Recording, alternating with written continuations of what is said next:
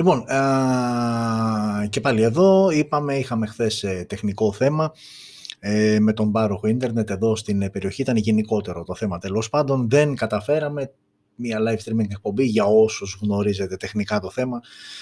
Έχει κάποιες αρκετές απαιτήσεις όσον αφορά το ίντερνετ, μιλάμε για upload, ε, για κάποιο λόγο είχε πρόβλημα το καφάου εδώ πέρα της περιοχής, ε, με αποτέλεσμα να μην έχουμε καλές ταχύτητες, να μην μπορέσει να σηκώσει το upload, γι' αυτό και ενώ ξεκινήσαμε άρχισε να κολλάει και τα λοιπά, οπότε δεν υπήρχε λόγος. Τέλος πάντων, τέλος καλά, όλα καλά. Δεν έγινε Πέμπτη, έγινε Παρασκευή α, το επεισόδιο. Και η αλήθεια είναι λίγο ψηλοστεναχωρήθηκα γιατί είναι ένα από τα πιο φορτωμένα επεισόδια που έχουν τρέξει ποτέ. Πολλές οι συσκευές. Και δεν είναι μόνο ότι είναι πολλές συσκευές, αρκετές εκ των οποίων και αρκετά σημαντικές. Είναι από αυτές τις συσκευές που μία-δύο φορές το χρόνο τις περιμένεις ε, για να ανακοινωθούν, οπότε ξέρετε ε, ίδρωσα, έτρεξα μέχρι να τα ετοιμάσω όλα να είναι στην εντέλεια μέχρι χτες και έρχεται το τεχνικό θέμα και μας ε, μπλοκάρει. Τέλος πάντων, OK, okay, παίρνουμε βαθιά ανάσα, παίρνετε και εσείς βαθιά ανάσα γιατί είναι μια εκπομπή που βάσει εμπειρίας φαντάζομαι ότι τη μια μισή ώρα την έχουμε στο νερό. OK, okay, προφανώς όσοι έχετε την ε, δύναμη, τη διάθεση, όσοι γουστάρετε τέλος πάντων, το παρακολουθείτε μέχρι τέλους, όσοι πάλι όχι, το έχουμε ξαναπεί, το βλέπετε σε επανάληψη είτε από εδώ, από το YouTube, ε, είτε από, το, από την ιστοσελίδα μας όπου ανεβάζουμε όλα τα επεισόδια και μπορείτε από εκεί, smartphone.gr. Ε, και φυσικά υπάρχει και το ηχητικό κομμάτι podcast σε Spotify, σε Anchor FM, σε Google Podcast ε, που μπορείτε να ακούσετε μόνο χωρίς να βλέπετε όλα αυτά που λέγονται στα smartphone news. OK. Okay. Ε, τώρα εντάξει δεν ήμασταν ήμερα, είμαστε πλέον μία μέρα μετά. 25 Μαρτίου χτες, 1821, μάλλον 2021, αλλά είμαστε 200 χρόνια από το 1821. Ε, φαντάζομαι ότι θα μπορούσε να είναι κάποιο άλλο το off-topic θέμα, αυτό με το οποίο πάντα ξεκινάμε, γι' αυτό είπα και στην αρχή ασχολούμαστε σχεδόν αποκλειστικά με τα κινητά. Ε, 200 χρόνια λοιπόν πέρασαν από τότε που οι Έλληνες αποφάσισαν να αντιδράσουν, ε, αποφάσισαν ε, να επαναστατήσουν, ε, αποφάσισαν να προσπαθήσουν να απαλλαγούν από τον τουρκικό ζυγό και τι μπορεί να πει κάποιος γι' αυτό. 200 χρόνια όμως ήταν αρκετά για να γίνουν οι Έλληνες αυτό που έχουν γίνει σήμερα και το οποίο απέχει φαντάζομαι πάρα πολύ σε σχέση με αυτό που ήταν κάποτε και αναφέρομαι σε ιδέες, σε ιδανικά, σε ιδεολογίες. βέβαια, okay, για να μην είμαι ισοπεδωτικός, αυτή η εξέλιξη δεν αφορά προφανώς μόνο τους Έλληνες, είναι σε όλο τον κόσμο ένα από τα, πώς να το πούμε, από τις επιπτώσεις της αποκαλούμενης και παγκοσμιοποίησης αυτού του φαινομένου που έρχεται και ισοπεδώνει ουσιαστικά και έχει πάρα πολύ καλά πράγματα και τα λοιπά. Όμως συμβαίνουν και αυτά λαοί που αρχίζουν και ξεχνάνε ε, την ιστορία τους, δεν δίνουν ιδιαίτερη σημασία στην ιστορία τους. Ε, και εντάξει, η αλήθεια είναι ότι εμείς οι Έλληνες έχουμε μία τάση έτσι λίγο να ξεχνάμε εύκολα, να προσπερνάμε κάποια θέματα. Ε, οπότε, ναι, είναι κάποιες γιορτές, κάποιες επέτειοι όπως 25 Μαρτίου, 28 Οκτωβρίου που δυστυχώς για τον περισσότερο κόσμο είτε είναι σε κάποια δουλειά, είτε είναι σχολείο, πανεπιστήμιο κτλ. Για όλους αυτούς συνήθως το καλύτερο κομμάτι είναι το γεγονός ότι είναι αρχεία και δεν θα πας στο σχολείο, δεν θα πας ε, στη δουλειά. Όμως δυστυχώς δεν είναι εκεί η ουσία, είναι πολύ μεγαλύτερη η ουσία ε, όλων αυτών. έγινε ένας οργός αγώνας ε, με τις πιθανότητες να μην είναι υπέρ μας για να μπορέσουμε να αποκτήσουμε μια ελευθερία, μια ελευθερία που για όσους είναι αδαείς φαντάζονται ότι την έχουν και σήμερα αλλά δεν. Ε, και φυσικά δεν αναφέρομαι στα γεγονότα του τελευταίου χρόνου με τον κορονοϊό και τα λοιπά. Γενικότερα αυτό που επικρατεί ανά τον κόσμο δεν είναι πραγματική ελευθερία. Α, υπάρχει έλεγχος α, προς όλες, από όλες τις πλευρές και προς όλες τις πλευρές. Υπάρχει κρίση, υπάρχει λογοκρισία. Γενικότερα δεν είναι η ελευθερία τουλάχιστον με την έννοια που εννοούσαν την ελευθερία οι άνθρωποι πριν κάμποσα χρόνια Ε, παρά τα αυτά, κάποιοι άνθρωποι θυσιάστηκαν, δεν υπολόγισαν τίποτα, ούτε κόστος, ούτε τη δικιά τους τη ζωή, ούτε την ε, οικονομική επιφάνεια που μπορεί κάποιοι από αυτούς να είχαν και όντως την είχαν και τα έδωσαν όλα, τα ρίσκαραν όλα, τα έχασαν όλα μόνο και μόνο για να μπορέσουν να ελευθερωθούν. Πέρασαν 200 χρόνια από τότε και δεν ξέρω αν κάποιος ή κάποιοι από αυτούς κάπου είναι ψηλά και μας κοιτάνε και κούναν το κεφάλι και λένε μήπως τελικά δεν άξιζε όλο αυτό. Εδώ είναι το νόημα να αποδείξουμε ότι όλο αυτό όντως άξιζε και βέβαια θεωρητικά κάποιος θα μου πει από τη στιγμή που έχει να κάνει με ελευθερία εννοείται και αξίζει, συμφωνώ και επαυξάνω, αλλά δεν ξέρω κατά πόσο εννοούμε όταν λέμε τη λέξη ελευθερία το ίδιο πράγμα όλοι και πόσο σημαντική τη θεωρούμε αν το είναι ίδια βαρύτητα δίνουμε όλοι σε αυτήν την έννοια της ελευθερίας και γενικότερα της δημοκρατίας, δύο έννοιες που είναι άμεσα συνδεδεμένες με την Ελλάδα και τον ελληνικό πολιτισμό, αλλά που μου φαίνονται τόσο μακρινές και τόσο, α, πώς να το πω, ε, έξω από μας, γιατί εντάξει, είμαστε Έλληνες, είμαστε περήφανοι που είμαστε Έλληνες, δεν διαφωνώ, αλλά και αυτό που έχουμε καταλήξει σήμερα ε, δεν είναι και ότι πιο ωραίο και γενικότερα κάπως αλλιώς έπρεπε, κάποιον άλλον δρόμο έπρεπε να έχουμε πάρει, πήραμε αυτόν. Οκ, η ουσία είναι παιδιά ότι και για να μην μακρηγορούμε γιατί είπαμε ότι έχουμε πολύ πράγμα μπροστά μας, ε, η ουσία είναι ότι πέρασαν 200 χρόνια, είμαστε εδώ στο σήμερα, αυτοί που είμαστε, όπως είμαστε, με τον τρόπο που σκεφτόμαστε, που λειτουργούμε, που συμπεριφερόμαστε. Το μόνο που έχω να πω είναι ότι εύχομαι στα επόμενα 200 χρόνια που φυσικά δεν θα υπάρχουμε ούτε εμείς, ούτε τα παιδιά μας, ούτε τα παιδιά των παιδιών μας. Μιλάμε μετά από σχεδόν τέσσερις γενιές λοιπόν. Στα επόμενα 200 χρόνια εύχομαι ε, καταρχάς να υπάρχουμε σαν χώρα, σαν έθνος, σαν πλανήτης, γιατί με αυτά που βλέπουμε και ακούμε, ακόμα και αυτό δεν βάζει το χέρι σου στη φωτιά, καταρχάς να υπάρχουμε, να υπάρχουν αυτοί που υπάρχουν τέλος πάντων και κατά δεύτερο να είμαστε σε μια πολύ καλύτερη φάση κατάσταση, ζωή από αυτό που είμαστε σήμερα, ε, που δυστυχώς ε, είναι ένα είδος ελευθερίας και δημοκρατίας και γενικότερα ζωής, ε, με πολλές ψευδεστήσεις και πολύ λιγότερη πραγματικότητα. OK. Okay. Λοιπόν, βλέπω τώρα έχουμε πάλι κάποιο κόλλημα. Έχουμε κάποιο κόλλημα. Θέλω να πιστεύω ότι δεν έχουμε κάποιο κόλλημα. Οκ. Ε... Ναι. Ξανακολλάει πάλι. Υπερφόρτωση κωδικοποίησης. Ε... Ναι. Τώρα δεν ξέρω τι ευθύνεται και γιατί.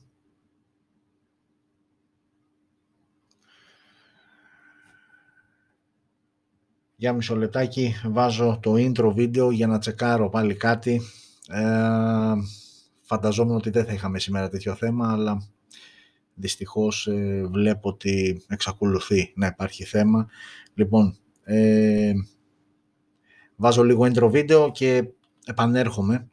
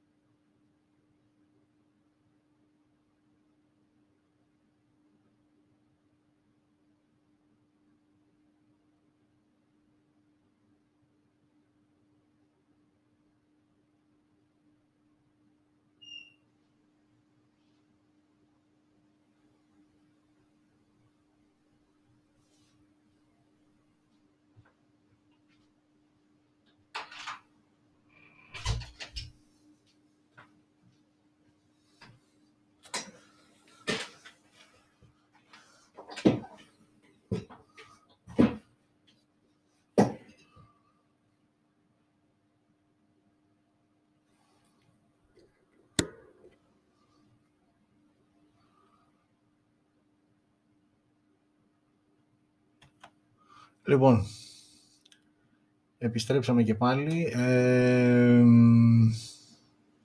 και πάλι έχουμε θέμα. Δυστυχώς, και ενώ ξεκινήσαμε καλά, ε, ελπίζω να βελτιωθεί. Ελπίζω... Ε, ε, και πάλι έχουμε ένα θέμα ε, και πραγματικά δεν, ε, δεν, δεν ξέρω που οφείλεται. Θεωρητικά είχε λυθεί και νομίζω ότι στην αρχή ξεκίνησε κανονικά η εκπομπή ε, και επειδή το παρακολουθώ και εγώ ταυτόχρονα ε, δεν έχουμε κάποιο θέμα κτλ. Τέλος πάντων πάμε παιδιά, τι να πω, είναι κάτι που είναι πάνω από εμάς και δεν μπορούμε να κάνουμε κάτι. OK. Okay. Λοιπόν, είπαμε αυτά που είχαμε να πούμε για την 25η Μαρτίου, 200 χρόνια μετά την έναρξη Ελληνικής Επανάστασης ε, και πάμε σιγά σιγά να ξεκινήσουμε με το κυρίως θέμα που δεν είναι άλλο από τα κινητά και ξαναλέω και πάλι ότι έχουμε πάρα πολύ υλικό. OK, okay, ξεκινάμε χρονολογικά από την προηγούμενη Πέμπτη μέχρι και χτες. Σήμερα αν είχε προκύψει κάτι δεν θα το προσπερνάγαμε, θα το βάζαμε και αυτό θα το ενσωματώναμε στο σημερινό, θα το ενσωματώναμε στο σημερινό επεισόδιο. Ε, όμως δεν είχαμε κάτι οπότε η θεματολογία ουσιαστικά δεν άλλαξε και δεν επηρεάστηκε. Λοιπόν, και ξεκινάμε σιγά σιγά. Από εδώ είναι η πρώτη συσκευή που ανακοινώθηκε στις 19 του μήνα από την Vivo στην gaming σειρά iQOO. iQOO, iQOO, ε, παιδιά όλα παίζουν, δεν έχω καταλάβει πώς προφέρουν σωστά αυτό το subbrand. Ok, iQOO U3X είναι η νέα πρόταση ε, από την ε, Vivo ε, και μιλάμε για μια συσκευή η οποία έχει οθόνη 6,58 inches IPS LCD με 90 Hz ε, ρυθμό ανανέωσης, refresh rate, 1080x2408 η, αναλογία, η ανάλυση της οθόνης, out of the box Android 11 μέσω του Origin OS, ε, το οποίο όμως είναι τροποποιημένο αποκλειστικά για τις iCO συσκευές. Origin OS έχουν και οι υπόλοιπες Vivo συσκευές, αλλά οι iCO έχουν λίγο πιο διαφορετικό, ελάχιστες οι διαφορές βέβαια. Επεξεργαστής ε, Snapdragon 480 5G με Adreno 619 αντίστοιχα GPU. Δεν, έχουμε, δεν παίρνουμε κάρτα microSD και οι εκδόσεις, αρκετές όμως, 664 RAM και αποθηκευτικός χώρος, 428 και 828 ε, στο πίσω μέρος έχουμε δύο αισθητήρες, αν και πολύ ο χώρος, δύο είναι οι αισθητήρες, 13 MP wide ο βασικός και 2 MP για αποτύπωση βάθους, 4K και 1080 η λήψη βίντεο στα 30 frames ε, per second. Από εκεί και πέρα έχουμε μονό ηχείο, έχουμε θύρα για ακουστικά και Bluetooth 5.1, έχουμε Type-C στο κάτω μέρος, ο σαρωτής δαχτυλικών αποτυπωμάτων βρίσκεται στα πλάγια της συσκευής, ενώ η μπαταρία είναι χωρητικότητας 5.000 mAh με γρήγορη φόρτιση στα 18W, μια συσκευή που η τιμή της ε, ξεκινάει στην έκδοση 464, συγγνώμη 664 από 160 ευρώ. OK, okay, το 64 θεωρώ ότι πλέον είναι πολύ λίγο, δηλαδή ήδη περισσότερες πλέον ε, θα έχετε παρατηρήσει ότι τα περισσότερα brand ξεκινάνε τις εκδόσεις του αποθηκευτικού χώρου από 128 GB. Είναι ελάχιστες πλέον οι συσκευές που έχουν κάποια έκδοση με 64 GB. Ναι, είναι λίγα. Αν αφαιρέσεις και το χώρο που πιάνει το λειτουργικό, ναι, OK. Okay. Άρα, όπως και να έχει όμως, η βασική έκδοση 464 είναι 664, ε, συγχωρέστε με, είναι στα 160 ευρώ. OK, okay iQOO U3X δεν είναι κάτι το τρομερό και μη σας πω ότι το θεωρώ και ακριβό για αυτά που έχει να προσφέρει. Σαφώς σε αυτά τα λεφτά και με λίγα περισσότερα παίρνετε κάτι πολύ πιο καλό. Έτσι, οκ. Αυτό ήταν και το iQ U3X. Ε, συνεχίζουμε όμως εδώ, εδώ όπου η Xiaomi ε, μέσω της Poco έκανε το κομμάτι της και το έκανε σε μια κατηγορία που το έχουμε πει σχεδόν ουσιαστικά μονοπολεί λίγο εκεί η Realme έχει πάει να της κάνει λίγο ζημιά ε, αλλά όπως και να έχει είναι ο βασιλιάς της κατηγορίας. Είχαμε λοιπόν δύο νέες Poco συσκευές. Η μία ήταν η Poco X3 Pro. Το Poco X3 NFC κυκλοφορεί ήδη στην Ελλάδα ε, και γενικότερα είναι μια συσκευή που μοσχοπουλάει εδώ γιατί έχει πολύ καλά χαρακτηριστικά για τα χρήματά της. Έρχεται λοιπόν και η Pro έκδοση ενώ ανακοινώθηκε και το Poco F3. Ξεκινάμε με το Poco X3 Pro και να δούμε και ποιες είναι οι διαφορές, τι παραπάνω αφού είναι Pro, να δούμε τι παραπάνω έχει να προσφέρει από το Poco X3 που ήδη κυκλοφορεί εδώ και περίπου ένα πεντάμινο στη χώρα μας, εξάμινο και βάλε νομίζω. Ε, και θα πάμε μετά στο Poco F3 ε, που είναι και ουσιαστικά το, το πιο δυνατό της σειράς. Λοιπόν, Poco X3 Pro είναι συσκευή που βλέπετε στις οθόνες σας, εξωτερικά με το X3 NFC που ήδη γνωρίζετε, δεν υπάρχουν εξωτερικές διαφορές. Ε, έχουμε λοιπόν, ε, καταρχάς έχουμε γυαλί, Gorilla Glass 6 μπροστά, όλα τα υπόλοιπα είναι πλαστικά. Έχουμε οθόνη 6,67 inches IPS LCD. Έχουμε ε, Android 11 μέσω του MIUI 12 του λογισμικού της Xiaomi. Ε, Snapdragon 860 με Adreno 640. Η συσκευή θα είναι διαθέσιμη στο X3 Pro σε δύο εκδόσεις. 6 GB RAM, 128 GB αποθηκευτικός χώρος και 8 GB RAM, 256 GB αποθηκευτικός χώρος. Αλλά για εσάς που θέλετε και το κάτι παραπάνω, παίρνει και κάρτα microSD, το οποίο μάλιστα το παίρνει και σε ξεχωριστή θύρα, δεν χρειάζεται μία από τις δύο ε, θέσεις για κάρτα SIM. Πάμε τώρα και στις κάμερες, όπου έχουμε τέσσερις αισθητήρες, 48 MP ο βασικός wide αισθητήρας, 8 MP ultra wide και δύο αισθητήρες από 2 MP για μάκρο λήψης και αποτύπωση βάθους. Λήψη βίντεο 4K στα 30 frames per second, 1080 στα 30, 60 και 120, αλλά έχουμε και με ανάλυση 720 στα 960 frames per second, super slow mo δυνατότητα λοιπόν. Μπροστά η selfie κάμερα είναι στα 20 MP με HDR πανόραμα και δυνατότητα λήψης βίντεο 1080 στα 30 frames per second. Έχουμε στέρεο ηχεία, έχουμε θύρα για ακουστικά. Ε, έχουμε κάτι άλλο, έχουμε NFC, ραδιόφωνο και η μπαταρία, η χωρητικότητα της μπαταρίας είναι 5160 mAh με γρήγορη φόρτιση στα 33W ε, που σημαίνει ότι μία πλήρης φόρτιση, ένα 100% δηλαδή, το παίρνεις σε 59 λεπτά, ok, σε μία ώρα. Αυτό λοιπόν είναι το Poco X3 Pro, ε, το οποίο ε, πάμε να δούμε αμέσως αμέσως τι παραπάνω έχει να μας προσφέρει από το Poco X3 που ήδη κυκλοφορεί στη χώρα μας. Σε επίπεδο οθόνης είμαστε ακριβώς τα ίδια, η μόνη διαφορά είναι ότι εδώ στο Pro έχουμε Gorilla Glass 6, ενώ στο, Gorilla, ε, στο, στο Poco X3 NFC έχουμε Gorilla Glass 5, OK, okay, δεν χάλασε ο κόσμος. Ε, OK, okay, το Gorilla, ε, το, μπερδεύτηκα, το Poco X3 που κυκλοφορεί στη χώρα μας, OK, okay, επειδή παρουσιάστηκε τον προηγούμενο Σεπτέμβριο, out of the box έτρεχε Android 10, εδώ έχουμε Android 11, αλλά και το X3 το NFC θα αναβαθμιστεί για όσους δεν έχει αναβαθμιστεί ακόμα και αυτό σε Android 11. OK, okay.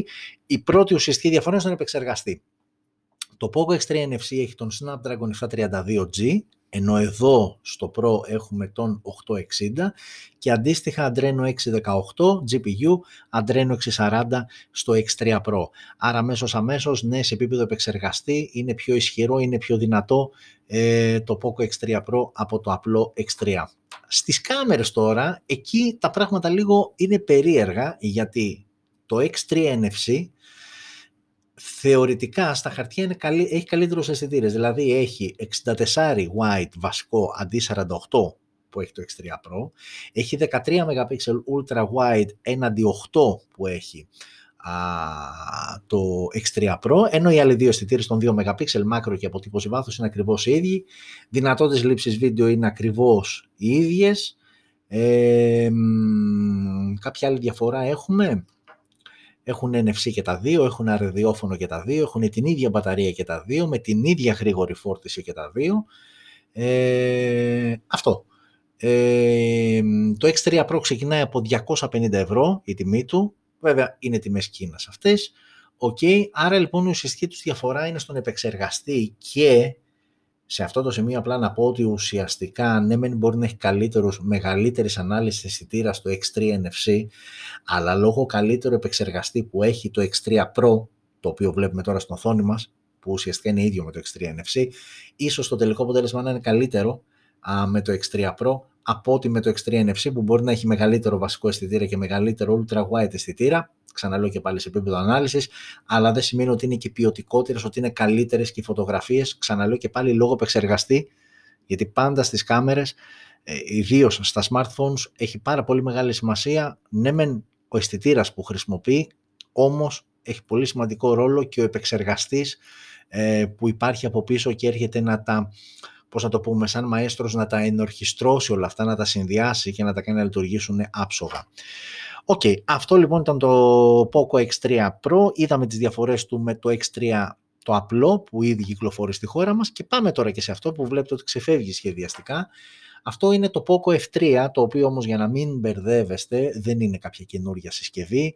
Είναι το Redmi K40, το Redmi K40 λοιπόν, το οποίο εκτός Κίνας θα κυκλοφορήσει ε, ως Poco F3. Άρα λοιπόν πάμε απλά να κάνουμε μία επενθύμηση, γιατί το Redmi K40 το έχουμε δει, TST. Εδώ έχουμε γυαλί και πίσω, ε, Gorilla Glass 5 μπροστά και πίσω και πλαίσιο από αλουμίνιο, άρα έχουμε αναβαθμισμένη ε, κατάσταση σε επίπεδο, ε, σε επίπεδο υλικών και σε επίπεδο οθόνης. Όμως εδώ είμαστε στις ίδιες και παλίντσες όπως και πριν, 667, αλλά εδώ πλέον είμαστε AMOLED και είμαστε στα 120 Hz refresh rate με υποστήριξη HDR10+. Ε, οι προηγούμενες οθόνες X3 και X3 Pro ήταν ε, ε, IPS LCD με 120 Hz refresh rate. Εδώ έχουμε το ίδιο refresh rate, αλλά πλέον πάμε σε AMOLED οθόνη. Με ανάλυση όμως 1080x2400, ok δεν αλλάζει αυτό, Android 11 of the box, λογικό και αυτό. Επεξεργαστής τώρα, εδώ πάμε σε κάτι ακόμα καλύτερο, Snapdragon 870 με Adreno X50 βασική έκδοση 628 και υπάρχει και μία επιπλέον έκδοση 8256. Πάμε τώρα και στους αισθητήρες, οι οποίοι είναι τρεις στο σύνολό τους και όχι τέσσερις όπως τα προηγούμενα. 48 wide ο βασικός αισθητήρας, ένας δεύτερος αισθητήρας 8 MP ultra wide και ένας τρίτος αισθητήρας 5 MP για λήψεις macro 4K στα 30 frames per second, 1080, 30, 60, 120, 240 και 960 frames per second. Άρα εδώ λοιπόν μπορεί να τραβήξεις super slow motion video με ανάλυση 1080. Θυμίζω στο X3 Pro μπορεί να τραβήξεις super slow motion video με HD ανάλυση, ενώ εδώ είναι με full HD. Και εδώ έχουμε Stereo και 24 bit ήχος, αυτό είναι κοινό σε όλα τα Poco που είδαμε σήμερα. Ε, κάτι άλλο, έχουμε NFC, έχουμε ραδιόφωνο, ε, έχουμε θύρες υπερύθρων, OK, okay, Xiaomi μας έχει συνηθίσει αυτό. Και στο κομμάτι της μπαταρίας έχουμε μικρότερη μπαταρία από ό,τι σε Poco X3 και Poco X3 Pro 4520 με την ίδια γρήγορη φόρτιση βέβαια πάλι 33W εδώ όμως έχουμε και τεχνολογία Power Delivery 3 και Quick Charge 3 Plus. Η συσκευή ξεκινάει, η έκδοση 628, από τα 350 ευρώ. Ε, οκ, ε, okay, προφανώς okay, το Poco X3 NFC το ξέρουμε είναι μια καλή συσκευή. Το Poco X3 Pro είναι μια καλύτερη συσκευή κυρίως σε επίπεδο επεξεργαστή, αλλά το Poco F3 όμως που ουσιαστικά είναι το Redmi K40 είναι ένα κλικ πιο πάνω από τις υπόλοιπες δύο εννοείται. Και σίγουρα για τα λεφτά του είναι μια πολύ καλή επιλογή, δηλαδή για 350 ευρώ θα μου πεις και πάλι φίλε μου τιμή που λες είναι Κίνας, συμφωνώ μαζί σου, ε, αλλά όπως και να έχει το Poco F3 που ξαναλέω και πάλι είναι το Redmi K40 που ανακοινώθηκε πριν ε, ένα μήνα και κάτι, ε, είναι το Redmi K40 που θα κυκλοφορήσει εκτός Κίνας, Poco F3 είναι μια πάρα πολύ καλή επιλογή. Ε, OK. Okay. Και συνεχίζουμε με Vivo και η Vivo είχε, ε, είχε, είχε θεματάκια ε, τη βδομάδα που μας πέρασε. Αυτό που βλέπετε στις οθόνες σας είναι το Y72 5G. Ανακοινώθηκε στις 22 του μήνα και είναι μια συσκευή με οθόνη 6,58 inches IPS LCD, ανάλυση Full HD, 1080x2408, Full HD+, συγγνώμη, Android 11 μέσω του FunTouch 11.1, Dimensity 700 5G στο εσωτερικό σε συνδυασμό με Mali G57 MC2, μία μοναδική έκδοση 8128 ε, και πάμε στο πίσω μέρος όπου έχουμε τρεις αισθητήρες, όπως βλέπετε 64 wide ο βασικός αισθητήρας, ένας δεύτερος αισθητήρας 8 MP ultra wide και ένας τρίτος αισθητήρας 2 MP macro δυνατότητα λήψης βίντεο 4K στα 30 και 1080 πάλι στα 30 frames per second. Μπροστά έχουμε μια 16 MP wide κάμερα με HDR για 1080 στα 30 frames per second η λήψη βίντεο με την μπροστινή κάμερα. Μόνο ηχείο, θύρα για ακουστικά, α, έχουμε τα υψί e στο κάτω μέρος και μια μπαταρία 5.000 mAh με γρήγορη φόρτιση στα 18W. Μια συσκευή που κοστίζει, ξεκινάει, όχι δεν ξεκινάει, η τιμή της, γιατί είναι μία έκδοση 828 είπαμε, στα 270 ευρώ. Εδώ και έχουμε ένσταση, έχουμε ένσταση όσον αφορά τα λεφτά, γιατί σαν συσκευή, εντάξει, οκ, έχει αυτό το design το συμπαθητικό, ε, σε επίπεδο specs δεν είδαμε κάτι το ιδιαίτερο, είπαμε επεξεργαστής Dimensity 700 5G, τα 270 ευρώ όμως που σου ζητάει, θεωρώ ότι είναι πολλά, δηλαδή είναι μια συσκευή που δεν θα την κοιτούσες σε αυτά τα χρήματα ε, για αυτά που σου προσφέρει. Το Y72 5G από τη Vivo. OK, okay, γούστα είν' αυτά, απλά έχοντας την εικόνα του τι κυκλοφορεί αυτή τη στιγμή και τι έχει ανακοινωθεί, θεωρώ ότι αυτή η συσκευή στα 270 ευρώ που ζητάει η Vivo για να την, για να την ε, πουλήσει, ε, νομίζω ότι δεν υπάρχει λόγος καν να την κοιτάξεις. Ναι, μεν είναι 5G, αλλά πλέον το 5G ε, είναι, έχει διαδοθεί αρκετά, δηλαδή πλέον υπάρχουν και αρκετά οικονομικές συσκευές όπου υποστηρίζουν 5G συνδεσιμότητα και έχουν πολύ καλύτερα χαρακτηριστικά από την ε, συγκεκριμένη. OK. Okay. Συνεχίζουμε όμως με Vivo τώρα και πάμε πού. Ε, Vivo X60 και Vivo X60 Pro ήταν δύο συσκευές οι οποίες ανακοινώθηκαν ε, την τελευταία, την πρώτη τελευταία μέρα του χρόνου, 29 Δεκεμβρίου, αν δεν κάνω λάθος ήταν και οι τελευταίες ιστορικά έτσι που κοιτάμε ποια είναι η πρώτη συσκευή που ανακοινώνεται μία χρονιά και ποια είναι η τελευταία. Η Vivo X30 σειρά λοιπόν, οι δύο αυτές συσκευές ανακοινώθηκαν, ήταν οι τελευταίες συσκευές που ανακοινώθηκαν το 2020. Ήταν όμως οι συσκευές που αφορούσαν την αγορά της Κίνας. Ε, τη βδομάδα μας πέρασε η Vivo ανακοίνωσε X60 και X60 Pro που είναι πλέον global. Αφορούν την, ε, τον υπόλοιπο κόσμο εκτός Κίνας, οποιοδήποτε δηλαδή μπει στη διαδικασία να τη φέρει απ' έξω ή αν τη φέρει κάποιο κατάστημα και την πάρει εδώ, θα μιλάμε για αυτή τη συσκευή. Εξωτερικά βέβαια δεν υπάρχει καμία διαφορά, ξεκινάμε με το Vivo X60, ε, εξωτερικά δεν υπάρχουν, δεν υπάρχουν διαφορές μεταξύ των, ε, ε, των συσκευών, υπάρχουν όμως διαφορές στο εσωτερικό τους, ε, και πάμε λίγο να θυμηθούμε καταρχάς τι εστί Vivo X60. Ε, μιλάμε για γυαλί, μπροστά πίσω και πλαίσιο από αλουμίνιο. Okay. Οθόνη 6,56 inches ε, τεχνολογίας ε, AMOLED με 120 Hz refresh rate και HDR10 Plus υποστήριξη.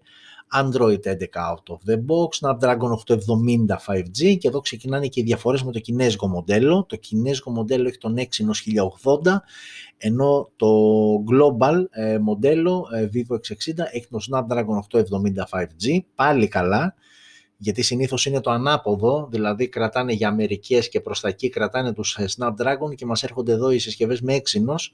Εδώ Exynos μένει Ασία, μένει Κίνα και έρχεται με Snapdragon 870 σε συνδυασμό με Adreno X50, άρα Okay. Μία μοναδική έκδοση θα είναι διαθέσιμη, 12256. Το κινέζικο έχει και άλλες εκδόσεις, αλλά αυτό που θα, είναι, που θα ταξιδέψει στον κόσμο θα είναι 1 με 12 και 256.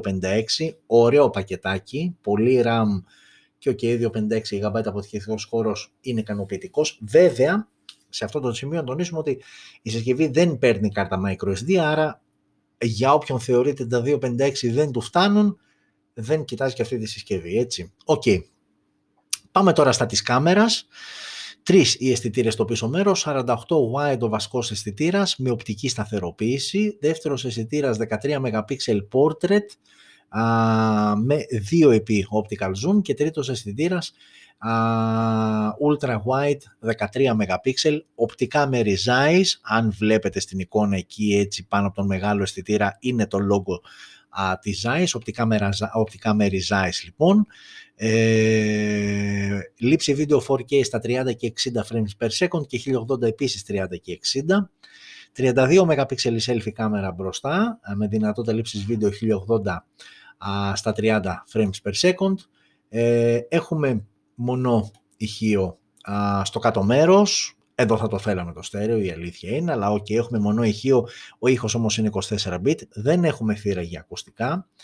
Ε, έχουμε dual band assistant GPS, Έχουμε NFC, έχουμε τα C στο κάτω μέρος και έχουμε και μια μπαταρία 4.300 mAh με γρήγορη φόρτιση στα 33W. Η τιμή λοιπόν τώρα πλέον της international έκδοσης και, όχι, και συνεχίζουμε και συνεχίζουμε άντε πάμε λίγο έτσι να, να, να πέσουμε λίγο OK, okay, Realme C25 ανακοινώθηκε στις 23 του μήνα αυτή η συσκευή. Απλά είδαμε λίγο Poco, είδαμε λίγο Vivo X60, τώρα έχουμε φτιαχτεί, έχουμε ανέβει, αλλά πάμε λίγο να προσγειωθούμε και θα απογειωθούμε στη συνέχεια. Ε, Realme C25 λοιπόν, OK, okay, απλά πράγματα. Μία συσκευή με οθόνη 6,5 inches IPS LCD και ανάλυση HD 720x1600, Android 11, ε, Helio G70 επεξεργαστής με Mali G52 GPU, 464-428 οι δύο διαθέσιμες εκδόσεις, άρα όπως και να έχει 4 GB είναι η RAM. Στο πίσω μέρος 3 αισθητήρες, 48 wide ο βασικός αισθητήρας και οι υπόλοιποι δύο αισθητήρες 2 MP macro και αποτύπωση βάθους όπως θα υποψιαστήκαμε φαντάζομαι. Α, λήψη βίντεο 1080 στα 30 frames per second, 8 MP μπροστά η selfie κάμερα και πάλι 1080 στα 30. Μόνο ηχείο θύρα για ακουστικά, ραδιόφωνο και μπαταρία 6.000 mAh με γρήγορη φόρτιση στα 18W. Ίσως και το μόνο που μας μένει από όλο αυτό το setup. Μπαταρία 6.000 mAh. Συσκευούλα κοστίζει γύρω στα 140 ευρώ στη βασική έκδοση. Realme C25. Ε, okay εντάξει, είπαμε για αυτούς τους όχι ιδιαίτερα απαιτητικούς που θέλουν κάτι οικονομικό και ο σαρωτής πίσω στην πλάτη, έτσι μας θυμίζει παλιές ε, καλές εποχές. OK, okay, Realme C25 λοιπόν. Και πάμε λίγο εδώ. Ε, εδώ έχουμε την Honor. Honor, όπως ξέρετε εδώ και κάποιους μήνες έχει χωρίσει, έχει πάρει χωριστό δρόμο από την ε, Huawei. Ε, προχωράει σαν αυτόνομο πλέον brand, μόνο του. Ε, αλλά, οκ, υπάρχει από πίσω ένα ιστορικό, υπήρχε ένας προγραμματισμός, όλα αυτά που γίνανε με, το, ε, με, τις, ε, με την Αμερική και τον Τραμπ που μπάναρε την Huawei για κατασκοπία και τα λοιπά, μπλα μπλα μπλα, μην τα κουράζουμε.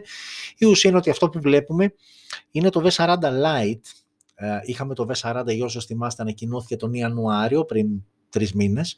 Ανακοινώθηκε λοιπόν ε, από την Honor το V40. Εδώ έχουμε το V40 Lite, το οποίο όμως, ε, το οποίο βλέπετε έχει και, έχει και κουρμπαριστή οθόνη μπροστά, το V40 Lite είναι ουσιαστικά από την Huawei, είναι το Nova 8 5G, είναι ακριβώς οι ίδιες συσκευές, απλά εκείνο το μοντέλο είναι Huawei, ενώ εδώ είναι Honor, αλλά κατά τα άλλα είναι ακριβώς οι ίδιες συσκευές.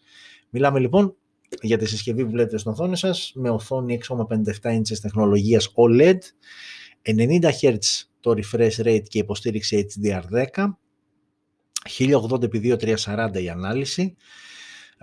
Android 10 out of the box δεν πήγαμε στο 11 γιατί δεν έχουμε Google Play Services. Πλέον νομίζω και σήμερα κάπου το διάβαζα μέσα στον ε, ε, μέσα στις επόμενες μέρες ανακοινώνεται και, επίσημα, και επίσημα το Harmony OS, το επίσημο λογισμικό της Huawei ε, και το Mate X2 είναι από τις πρώτες συσκευές που θα αναβαθμιστούν και σιγά σιγά θα πάρουν σειρά και οι υπόλοιπες όπου πλέον ε, ε, σχεδόν απαγκιστρώνεται τελείως η Huawei από αμερική πλευρά, Google και τα λοιπά και πάει να τρέξει δικό της αυτόνομο ε, λειτουργικό με δικό της ε, store και γενικότερα πάει να φτιάξει ένα δικό της ε, οικοσύστημα σε μια γενικότερα δύσκολη περίοδος δύσκολη περίοδο που διανύει η εταιρεία με όλο αυτό που έχει γίνει γιατί τρόποι μπορεί να έχει βρει να το αντιμετωπίσει αλλά η αλήθεια και η ουσία είναι ότι έχει πέσει σε νούμερα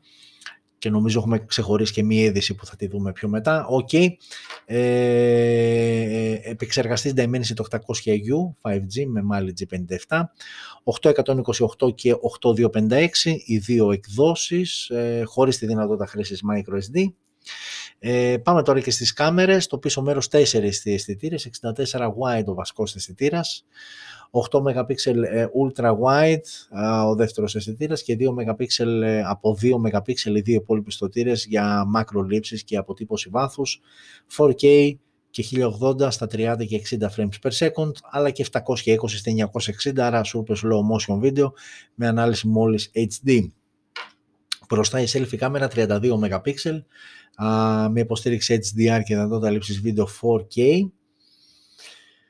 Έχουμε NFC, έχουμε τα υψί στο κάτω μέρος, έχουμε μόνο ηχείο, δεν έχουμε θύρα για ακουστικά. Ο σαρωτής δαχτυλικών αποτυπωμάτων είναι under display κάτω από την οθόνη, OLED είπαμε η οθόνη και μπαταρία 3800 mAh με γρήγορη φόρτιση βέβαια στα 66W ε, που φορτίζει σε μόλις 35 λεπτά ενώ υποστηρίζει και ασύρματη φόρτιση, αντίστροφη μάλλον φόρτιση, όχι ασύρματη, δεν έχει ασύρματη, αντίστροφη φόρτιση στα 5W. Από όλο αυτό όμως κρατάω το 3800 μου φαίνεται πάρα πολύ μικρό, δηλαδή ε, πλέον θεωρώ ότι οι συσκευές με μπαταρία κάτω των 4.000 mAh δεν τις βλέπει κάποιος. Α, και όταν μιλάμε για τέτοια ποσά γιατί η συσκευή αυτή έχει τιμή εκκίνησης στα 390 ευρώ α, για την έκδοση 828 ε, συγγνώμη αλλά δεν θα πάρω. ε, και στην, ε, στο παρατηρητήριο τιμών που παρακολουθούμε τις συσκευές στην ε, Ελλάδα που κυκλοφορούν, το έχουμε βάλει σε προϋπόθεση ότι μεταξύ άλλων η μπαταρία είναι τουλάχιστον 4.000 mAh, δηλαδή πλέον με αυτές τις οθόνες, τις τεχνολογίες, τις δυνατότητες και όλα αυτά, ε, οτιδήποτε μικρότερο νομίζω ότι δεν, δεν αξίζει. Ξαναλέω και πάλι, αν μιλάγαμε για μια συσκευή 100 ευρώ, OK, okay, ίσως να μην έδινε και σημασία, αλλά νομίζω ότι με OLED οθόνη και όλα αυτά και 3800 μου φαίνεται πολύ λίγο. OK, okay, προσωπικά εγώ θα το απέρριπτα μόνο και μόνο γι' αυτό. Από εκεί και πέρα εντάξει έχει την κουρμπαριστή οθόνη, είναι αυτό που είναι, no Google Play Services, είπαμε, γούστα είναι αυτά, όποιος μπορεί να ζήσει χωρίς και βρίσκει τρόπους και πατέντες, πολύ ευχαρίστως, αλλά εγώ για δύο λόγους, no Google Play Services και μπαταρία 3800, το προσπερνάω όπως είναι. Και πάμε ε, εδώ για να δούμε, ε, όχι, αυτό είναι το Honor V40, αυτό που είδαμε πριν ήταν το Lite, ενώ αυτό είναι που σας είπα το Honor V40, ε, το οποίο ανακοινώθηκε τον Ιανουάριο. OK, okay, υπάρχουν αρκετές διαφορές και στο πίσω μέρος ε, και μπροστά που εδώ έχουμε πλέον ε, δύο αισθητήρες. Ξαναλέω και πάλι το V40 Lite, αυτό εδώ δηλαδή για το οποίο μιλήσαμε, είναι το Nova 8 5G από τη Huawei. Είναι ακριβώς δύο ίδιες συσκευές.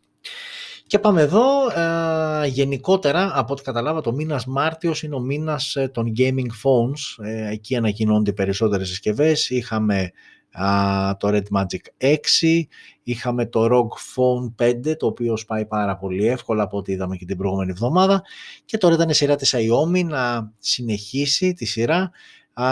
Black Shark με το νούμερο 4 που μπορεί στην Κίνα να το θεωρούν ε, ε, κακό νούμερο, άτυχο νούμερο, αλλά η Xiaomi αποφάσισε ότι δεν θα φύγει από το 3 και το 3S και να πάει στο 5, πάει κόντρα στο καταστημένο και παρουσίασε Black Shark 4 και Black Shark 4 Pro το 4 είναι το δεξιά, το 4 Pro είναι τα αριστερά, το μόνο, η μόνο διαφορά εξωτερικής εμφάνισης είναι στο RGB logo που έχει στο πίσω μέρος το Pro.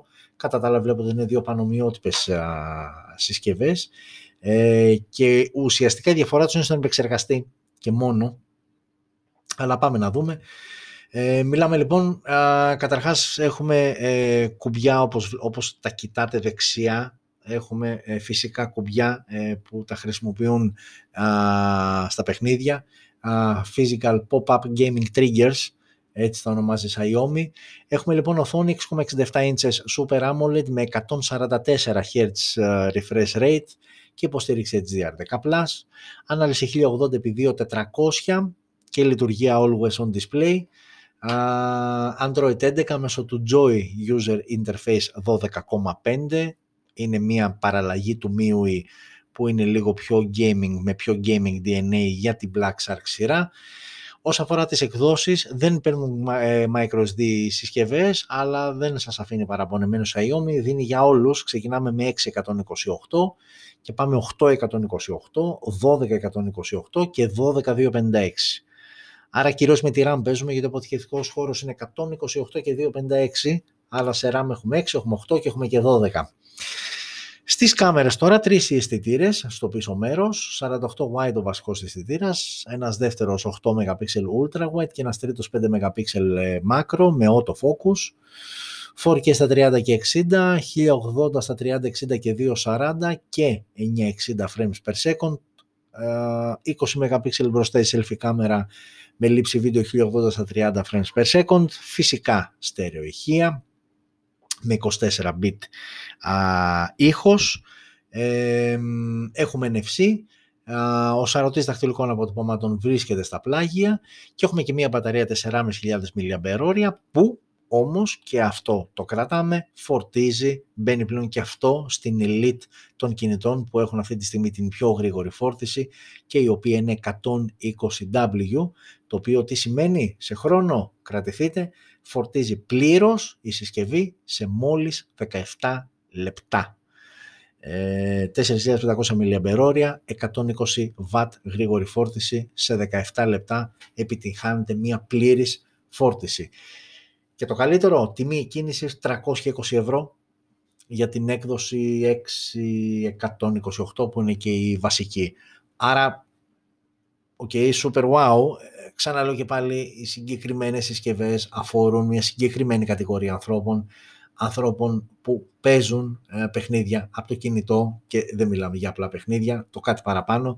Είναι gaming phone κατηγορία, δεν περιμένεις επιδόσεις σε κάμερα, ξέρεις όμως ότι έχεις δυνατό επεξεργαστή, ε, έχεις καλό ήχο ε, και στην προκειμένη περίπτωση έχεις πολύ γρήγορη φόρτιση. OK, okay, δεν είναι τόσο φουτουριστικό όσα, όσο τα ROG Phone 5 και Red Magic 6, αλλά OK, okay, έχει αυτό το gaming χαρακτήρα, έτσι όπως το βλέπεις απ' έξω. Ε, και η τιμή του, OK, okay, τσακίζει τον ανταγωνισμό, γιατί να θυμίσω ότι Realme 6, ε, Red Magic μάλλον 6 και ε, ROG Phone 5, σε φεύγουμε, πάμε 6, 7, 8 κατοστάρικα και βάλε, ε, ενώ πάμε και στο Pro που είναι το αριστερό όπως κοιτάτε. Το Pro λοιπόν, οι διαφορές του Pro από την απλή έκδοση είναι στον επεξεργαστή. Το Pro φοράει τον ε, τέρμα καλύτερο Snapdragon 888 με Adreno 660, 8256 βασική έκδοση ε, του Pro, ενώ ε, και πάλι η ίδια μπαταρία 4,5 στα 120, και επιπλέον ε, εκτός από το RGB logo που έχει στο πίσω μέρος ε, διαθέτει και ένα διπλό σύστημα υδρόψυξης ε, two, layer liquid cooling system έτσι το ονομάζει Xiaomi το οποίο είναι διαφορετικό γιατί είναι μονό σύστημα στο Black Shark 4 ενώ είναι διπλό στο Black Shark 4 Pro Αυτά όμως τα δύο, ο επεξεργαστής και αυτό το σύστημα ψήξης είναι αρκετά, θεώρησε ότι είναι αρκετά Xiaomi για να το ξεκινήσει από τα 520 ευρώ, που και πάλι όμως είναι μια πολύ καλή τιμή, αν αναλογιστείς τι παίρνεις. 520 ευρώ λοιπόν για να έχεις τον Snapdragon 888 ε, με ε, διπλό σύστημα ε, υδρόψυξης, υδρόψυξης, συγχωρέστε με. Και βέβαια εδώ πάντα σε αυτά το πάμε ένα βήμα παραπέρα ε, και πάμε να δούμε τι έχει γίνει με τον ανταγωνισμό, όχι με τον ανταγωνισμό, τι έρχεται να αντικαταστήσει ε, και αν αυτός που έχει το προηγούμενο μοντέλο αξίζει να αναβαθμίσει και να φύγει, γιατί θυμίζω ότι είχαμε πριν ακριβώς ένα χρόνο ανακοινώθηκε το Black Shark 3, μέσα στο καλοκαίρι βγήκε η 3S έκδοση, και ερχόμαστε τώρα στο Black Shark 4. Αυτό που βλέπετε στις οθόνες σας είναι το 3 που ανακοινώθηκε πριν ένα χρόνο. Ουσιαστικά αυτό έρχεται να αντικαταστήσει. Οι διαφορές λοιπόν είναι καταρχάς το μέγεθος της οθόνης παρέμεινε 6,67, εδώ, εδώ έχετε και μια εικόνα, αυτό είναι το Black Shark 4, αυτό είναι το Black Shark 3, το οποίο η αλήθεια είναι ότι αν με ρωτήσεις, πιο πολύ μου αρέσει το 3, το design του 3 δηλαδή έτσι στο πίσω μέρος, από το 4 που μου φαίνεται λίγο έτσι πιο χωρίς χαρακτήρα, λίγο πιο αδιάφορο. Το 3 μου άρεσε περισσότερο, έτσι με αυτές τις ε, α, πινελιές πράσινου. Δεν ξέρω, OK, okay, γούστο είναι αυτό, αλλά είπα την άποψή μου έτσι τώρα όπως τα ξαναείδα. Πρώτη λοιπόν βασική διαφορά ότι στο 3 η οθόνη είχε ρυθμό ανανέωσης 90, ε, ενώ φέτος πήγαμε στα 144, OK, okay, μια αναμενόμενη πιο πολύ της μόδας στο refresh rate πλέον.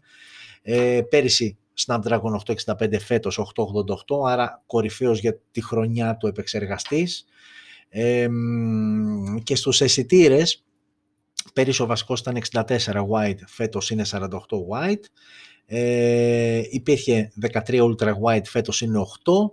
Ε, ενώ ο, είχαμε πέρυσι έναν 5 MP για αποτύπωση βάθους, φέτος αντικαταστήθηκε από έναν 5 MP για μακρολήψεις. OK, okay. θεωρητικά σε μέγεθος megapixel πέρυσι ήταν καλύτεροι οι αισθητήρες από τους φετινούς. Στέρεο ηχεία είχαμε και πέρυσι και φέτος, OK, okay, απλά φέτος είναι και 24 bit ο ήχος. Ε, πέρυσι ο σαρωτής στο 3 που βλέπετε στις οθόνες σας ήταν κάτω από την οθόνη, φέτος ο σαρωτής δαχτυλικών αποτυπωμάτων μπήκε side, πλάγια. Ε, ενώ, OK, okay, η ουσιαστική και μεγάλη διαφορά είναι στην, ε, όχι τόσο στην μπαταρία, 4720 πέρυσι ήταν και μεγαλύτερη μπαταρία, 4500 φέτος, πέρυσι όμως φόρτιζε στα 65W, φέτος είμαστε στα 120, δηλαδή πέρυσι, ενώ υποστήριζε, ε,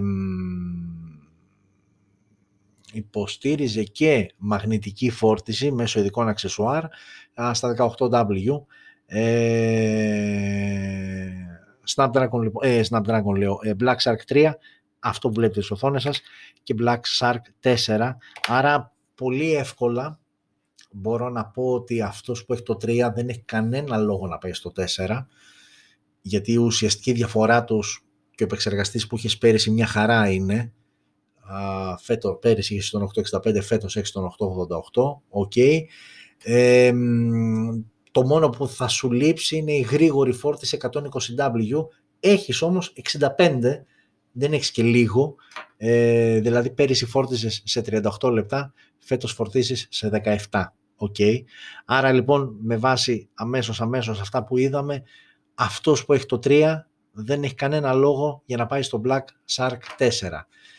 Αυτός που έχει το 3S παραμένει με ίδια οθόνη πάλι σε μέγεθος, αλλά εκεί είχες 120 Hz, δηλαδή μια διαφορά μεταξύ του 3 που ανακοινώθηκε πέρυσι το Μάρτιο με το 3S ήταν στο refresh rate της οθόνης, ίδιος επεξεργαστής, α, ίδιες κάμερες, ε, ίδια μπαταρία, δηλαδή ουσιαστικά το, το 3S με το 3 να το ξαναδώ κιόλας, αλλά έχω την εντύπωση ότι η μοναδική τους διαφορά και τώρα που το βλέπω το επιβεβαιώνω η ουσιαστική διαφορά μεταξύ του Black Shark 3 και του Black Shark 3S ήταν στην οθόνη και συγκεκριμένα ούτε καν στο μέγεθος της οθόνης, ούτε στην τεχνολογία της οθόνης, αλλά ήταν στο refresh rate της οθόνης. Άρα λοιπόν, συνοψίζοντας, ενώ έτσι για να έχετε και μια εικόνα, αυτό ήταν το 3S, αυτό είναι το 3 και αυτό είναι το Black Shark 4. Άρα λοιπόν ναι, προφανώς κάποιος που θέλει να πάει σε gaming phone το κοιτάζει γιατί μιλάμε για μια συσκευή που ξεκινάει από 320 ευρώ και δεν έχει και ιδιαίτερες επιλογές σε αυτά τα λεφτά. Για κάποιον όμως που είναι κάτοχος είτε του 3 είτε του 3S, για μένα προσωπικά δεν υπάρχει κανένας λόγος να μπει στη διαδικασία αλλαγής για να φύγεις από αυτές και να πας στα φετινά 4 και 4 Pro. OK, νομίζω το καλύψαμε το θέμα α, πλήρως και πάμε ίσως στο πιο, στον τίτλο, στο πιο σημαντικό ε, κομμάτι της εβδομάδας που μας πέρασε.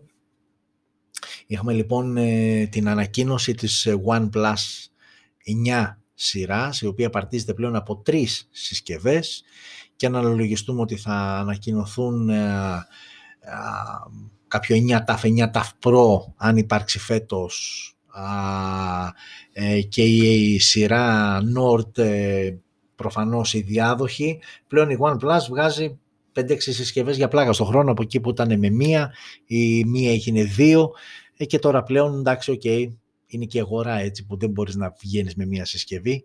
Ε, οπότε λοιπόν εδώ έχουμε OnePlus 9, 9 Pro και 9R, ε, οι τρεις συσκευές που ανακοίνωσε η OnePlus.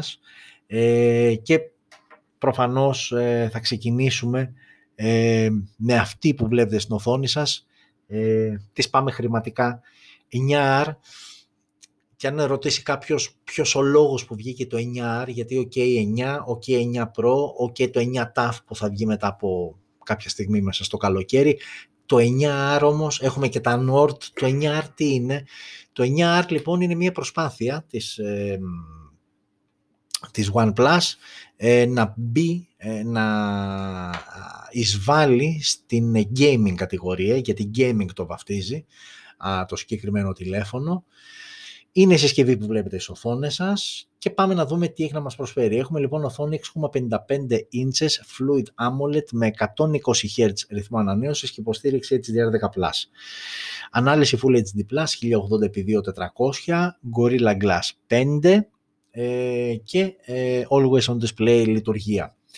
Snapdragon 870 5G στο εσωτερικό με Adreno X50, 828 και 12256 οι δύο εκδόσεις, 4K στα 30 και 60 frames per second, 1080 30 60 και 240 frames per second με Auto HDR δυνατότητα λήψης βίντεο. Μπροστά η selfie κάμερα είναι α, στα 16 MP wide και εδώ με Auto HDR και 1080 στα 30 frames per second. Ε, okay. Ε, στερεοχεία, δεν έχουμε θύρα για ακουστικά, dual band assistant GPS, έχουμε NFC, έχουμε μπαταρία 4.500 mAh με γρήγορη φόρτιση στα 65W και τιμή εκκίνησης στα 470 ευρώ. Ε, αυτό είναι το OnePlus 9R ενώ να θυμίσω ότι φέτος υπάρχει μία συνεργασία και αυτό ήταν το selling key point, αυτό δηλαδή που αναμένεται να ε, προσελκύσει περισσότερο κόσμο. Υπήρξε συνεργασία μεταξύ OnePlus και Hasselblad, αυτού του σουηδικού ε, brand ε, όσον αφορά την φωτογραφία, ιστορικό brand και ουσιαστικά η OnePlus επειδή τον έπιασε τον παλμό γιατί και το 8 TAF και το 8 Pro ήταν καλές συσκευές αλλά εκεί που τους έκοβε λίγο και το είπαμε και στην προηγούμενη εκπομπή ήταν στον τομέα των, ε, της κάμερας. Οπότε δόθηκε ιδιαίτερη έμφαση και θα τα πούμε βέβαια στην ε, συνέχεια. OnePlus λοιπόν 9R, αυτή είναι η συσκευή με τιμή εκκίνηση στα 470 ευρώ. Εδώ είμαστε τώρα στο 9 και 9 Pro. Όπως τα βλέπετε φαντάζεστε 9 το αριστερά και δεξιά το 9 Pro. Ε, Hasselblad φυσικά εννοείται ότι θα έμπαινε μέσα. Ε, στο πόστερ δεν γινόταν να μην μπει γιατί αυτό είναι και το α, πολύ α, σημαντικό. Ε, OK, okay, λοιπόν, ξεκινάμε με το OnePlus 9. Ε, και εδώ έχουμε την ίδια οθόνη α, με το 9R που είδαμε πριν, δηλαδή 655 Fluid AMOLED με 120 Hz refresh rate και ανάλυση 1080x2400 ε, και πάλι Gorilla Glass και πάλι Always On Display. Okay. Σε επίπεδο επεξεργαστή, εδώ πλέον δεν είμαστε 875 g πάμε στον 888 με αντίστοιχα Adreno 660, βασική έκδοση 8128 και θα υπάρξει και άλλη μία 12256.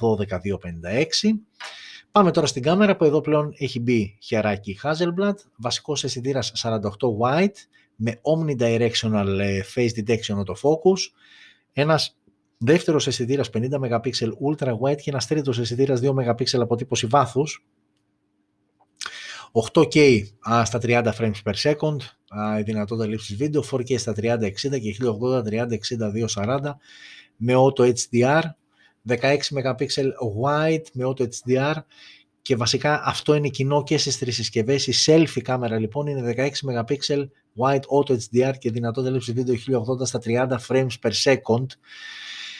Εδώ μια μικρή ένσταση, θα το θέλαμε το 4K ή θα το θέλαμε τα 60 frames per second έστω στα 1080 όταν μιλάμε για τέτοια κατηγορία συσκευές. Και αν δεν αφήσω στην άκρη το R που είναι το πιο οικονομικό και το πιο gaming αλλά στα 9 και 9 Pro εδώ είναι μια μικρή ένσταση, θα ήθελα 4K λήψη βίντεο. Και αν φτάσουμε και στην τιμή θα καταλάβετε γιατί έχω αυτή την απαίτηση. 4K λοιπόν ή έστω 1080 60 frames per second, θα τα ήθελα αυτά στη selfie κάμερα, δεν τα έχω σε κανένα από τα δύο. Είπα, αφήνω το R στην άκρη, δεν τα έχω ούτε στο 9 ούτε στο 9 Pro, να τα λέμε και να είμαστε σωστοί. OK, okay, έχουμε στέρεο ηχεία, 24 bit ήχο, Dual Band Assistant GPS, OK, NFC, τα υψί στο κάτω μέρος, σαρωτής δαχτυλικών αποτυπωμάτων under display κάτω από την οθόνη και μπαταρία 4.500 mAh με γρήγορη φόρτιση στα 65W και ασύρματη φόρτιση επίσης στα 15W τιμή εκκίνησης και τώρα εδώ σε αυτό το σημείο ε, θα σας αναφέρω τις τιμές γιατί κυκλοφόρησε η είδηση το πόσο θα κυκλοφορήσουν οι συσκευές στην Ελλάδα. Οπότε πάω κατευθείαν το OnePlus 9 8128 θα ξεκινάει η τιμή του, από τα, η τιμή πώλησης μάλλον θα είναι το 830 ευρώ, 829, OK, okay, αστείο είναι, 830 ευρώ. Άρα λοιπόν όπως βλέπετε η OnePlus έχει πάρει έναν ανηφορικό δρόμο, δυστυχώς και δεν φταίει τώρα η OnePlus αυτό για να είμαστε αντικειμενικοί, είναι η αγορά που έχει οδηγήσει τις τιμές εκεί που τις έχει οδηγήσει. Ε, ενώ όταν θα φτάσουμε στο 9 Pro θα δούμε και την πρώτη συσκευή ε, ε, που δεν είναι ε, Maserati Edition, Lotus Edition κτλ. OnePlus συσκευή που πλέον ξεκινάει από τα 1000 ευρώ κάτι, χίλια κάτι, θα τα πούμε όμως να φτάσουμε στο Pro. Άρα λοιπόν OnePlus 9 συνοψίζουμε, OK, okay, δεν έχουμε κάτι το τρομερό, δεν έχουμε κάτι το τρομερό, ε, η αλήθεια είναι ότι, και για μισό λεπτάκι για να το δω αυτό, ε, Οι κάμερες είναι σίγουρα αναβαθμισμένες και θα είναι από τα δυνατά σημεία της συσκευής, αυτό δεν το συζητώ. Ε, όσον αφορά τα χρώματα, ε, η Hazelblad ε, είπε ότι έχει ακολουθήσει αυτή τη διαδικασία που ακολουθεί ό,τι σε άλλος, ε, σε κάθε αισθητήρα α, κάμερας που τοποθετεί και είναι πολύ υψηλά τα standards και έχουν ελεγχθεί και έχουν ε, και ε, πώς να το πω, όχι εγγυάται το ανώτερο, το πολύ υψηλών προδιαγραφών αποτέλεσμα α, τις κάμερες του One, ε, της ε, νέας σειράς OnePlus 9 και OnePlus 9 Pro, είπαμε το 9R δεν έχει ε, Hasselblad. OK, okay, ε, όπως και να έχει όμως το 9, εντάξει, δεν έχει, δεν έχει κάτι το, δεν έχει κάτι το, έτσι, το, το τρελό, δεν έχει κάτι το οποίο μας εντυπωσίασε. Πάμε όμως στο 9 Pro, ε, που το 9 Pro ουσιαστικά ξεκινώντας από την οθόνη, ε, η οποία μάλιστα σε ένα άρθρο που διάβαζα αξιολογήθηκε ως η καλύτερη οθόνη, μία μάλλον από τις καλύτερες οθόνες που κυκλοφορούν εκεί έξω αυτή τη στιγμή ε, σε smartphone. Έχουμε λοιπόν, ε, ενώ ταυτόχρονα παρακολουθώ και το Anchor που κάνουμε την εγγραφή για το podcast, μου έφυγε πριν, 4-5 λεπτά χάθηκαν, OK. Okay. Ε, λοιπόν, Έχουμε λοιπόν εδώ οθόνη 6,7, είναι και μεγαλύτερη, γιατί 9R και 9 είχαν 6,55. Εδώ έχουμε 6,7 LTPO ε, για πολύ πιο πλούσιο χρώμα ε, και ενεργειακά δεν είναι τόσο ενεργοβόρα, γίνεται εξοικονόμηση, είναι τελείως καινούργια τεχνολογία. LTPO Fluid 2 AMOLED ε, στα 120 Hz το refresh rate και ανάλυση WQHD πλέον 1440x3216 με Gorilla Glass 5 και Always On Display, οθονάρα το OnePlus 9 Pro, Android 11 φυσικά μέσω του Oxygen το OS 11, Snapdragon 888 και Adreno 660, 828 και εδώ η βασική έκδοση και θα υπάρχει και εδώ 1256, και πάμε στα της κάμερας, όπου εδώ πλέον έχουμε τέσσερις αισθητήρες. Βλέπετε δύο οι μεγάλοι και δύο μικροί, ενώ αντίστοιχα το 9 είναι τρεις αισθητήρες. 48 white με omnidirectional PDF, ε, laser autofocus και οπτική σταθεροποίηση. Άρα ο αισθητήρας εδώ πέρα, ε, το έξτρα του είναι το laser autofocus και οπτική σταθεροποίηση, που θα τα ήθελα βέβαια και στο 9, άρα κάπως θα πρέπει να διαχωριστούν. Γιατί και το 9 δεν κοστίζει λίγο για να μην του βάλεις οπτική σταθεροποίηση και να αφήσεις μόνο για το Pro αλλά OK. Okay. Δεύτερος αισθητήρας 8 MP telephoto, επίσης με Face Detection, Autofocus, οπτική σταθεροποίηση και 3,3 Optical Zoom. Τρίτος αισθητήρας 50 Ultra Wide, ίδιος δηλαδή με αυτόν το 9 και τέταρτος αισθητήρας 2 MP αποτύπωση βάθους. Άρα λοιπόν το Pro σε σύγκριση με το απλό έχει έναν έξτρα αισθητήρα telephoto, που δεν τον έχουμε καθόλου. Έναν έξτρα λοιπόν αισθητήρα τηλεφώτο με οπτική σταθεροποίηση και 3,3 επί optical zoom.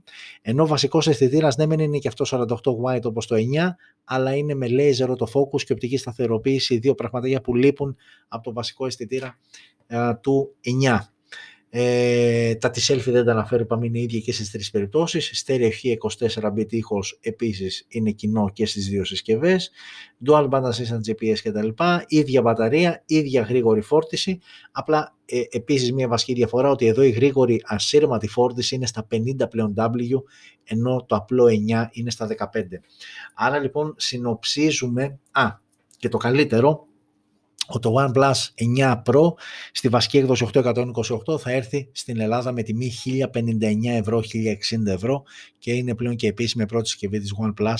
Πάμε να συνεχίσουμε το podcast. Ε, το 8TAF λοιπόν χαντακώθηκε, OnePlus 8TAF χαντακώθηκε λόγω της κάμερας, γιατί ενώ σε όλα τα υπόλοιπα είναι super duper, η κάμερα το έριξε στο γενικό σύνολο. Άρα λοιπόν σίγουρα, χωρίς να μπω σε λεπτομέρειες, έχουμε καλύτερη κάμερα ε, ε, σε σύγκριση ε, OnePlus 8 TAF με το φετινό 9. Αλλά πάμε να δούμε λίγο πιο συγκεκριμένα διαφορές. Συγκρίνω τώρα το 9 με το 8 TAF και με το 8 έτσι γιατί αυτό εδώ είναι το 8 κυκλοφόρησε σχεδόν πριν ένα χρόνο μέσα στο καλοκαίρι βγήκε το 8 TAF και τώρα έχουμε το OnePlus 9 συγκρίνω αυτά και τα Pro θα τα συγκρίνω ξεχωριστά το 8 Pro με το 9 Pro ε, άρα λοιπόν πάμε να δούμε. Ε, okay, το, το 8 έχει την ε, κουρμπαριστή οθόνη που δεν την είχε ε, το 8 TAF και δεν την έχει ούτε και το 9 αλλά αυτό είναι ok σε επίπεδο design. Πάμε να δούμε όμως τις ουσιαστικές ε, διαφορές τους μεταξύ των τριών. Να ξεκινήσουμε από το μέγεθος οθόνης. Το μέγεθος οθόνης είναι ακριβώς ίδιο και στις τρεις συσκευές, 6,55. Η OnePlus έχει ένα κόλλημα με αυτή τη διάσταση. OK, okay, 6,55 Fluid AMOLED και στις τρεις περιπτώσεις με στο 8 τα 120 Hz refresh rate, ε, στα 90 ήταν εδώ βλέπουμε το 8 στα 90, το 8 Ταυ και το 9 είναι στα 120. OK. Okay. Σε επίπεδο επεξεργαστή, OK, okay, εδώ και εδώ είχαμε 865, τον πέρυσι κορυφαίο. Εδώ έχουμε τον 888, τον φέτος κορυφαίο. Εντάξει, αναμενόμενη ε, και λογική εξέλιξη. Πάμε τώρα σε αισθητήρες. Λοιπόν, ο OnePlus 9 έχει τρεις αισθητήρες, το OnePlus 8 Ταυ είχε τέσσερις αισθητήρες, το OnePlus 8 είχε επίσης τρεις αισθητήρες. Ο βασικός αισθητήρας και στις τρεις περιπτώσεις ήταν Προσέξτε, 48 white. Φέτος όμως στο 9 αφαίρεσαν το, την οπτική σταθεροποίηση. Που οπτική σταθεροποίηση είχε και το 8 TAF και το 8. Το 9 δεν έχει οπτική σταθεροποίηση στο βασικό αισθητήρα. Ο δεύτερος αισθητήρας ε, Ultra Wide είναι 16 MP στο 8 TAF και στο 8 φέτος εκτινάχθηκε στα 50 ε, ο depth αισθητήρας είναι 2 MP και στις τρεις συσκευές, ενώ ε, μάλλον depth αισθητήρα δεν, είχε το, δεν έχει depth αισθητήρα, εδώ έχει μόνο macro 2 MP, εδώ έχουμε 5 MP macro 2 depth και φέτος έχουμε 2 MP depth. Ε, δυνατότητα λήψης βίντεο 8 TAF και 8 είχαν 4K στα 30 και 60, φέτος έχουμε 8K στα 30 και 4K 30-60. Okay. Η selfie κάμερα επίσης έχει παραμείνει ίδια 16 MP wide με auto HDR και 1080 στα 30 και στα τρία μοντέλα. Στερεοχεία και οι τρεις συσκευές. Απλά φέτος ο ήχος είναι 24 bit. Ε, Dual Band Assistant GPS και οι τρεις συσκευές. Ε, NFC και οι τρεις συσκευές. Σαρωτής δαχτυλικών αποτυπωμάτων κάτω από την οθόνη και οι τρεις συσκευές. 8, 8 TAF και 9 και μπαταρία 4.500 mAh είπαμε φέτος στα 65. Το 8 TAF 4.500 και πάλι στα 65 και το πιο παλιό 8 4.300 στα 30W.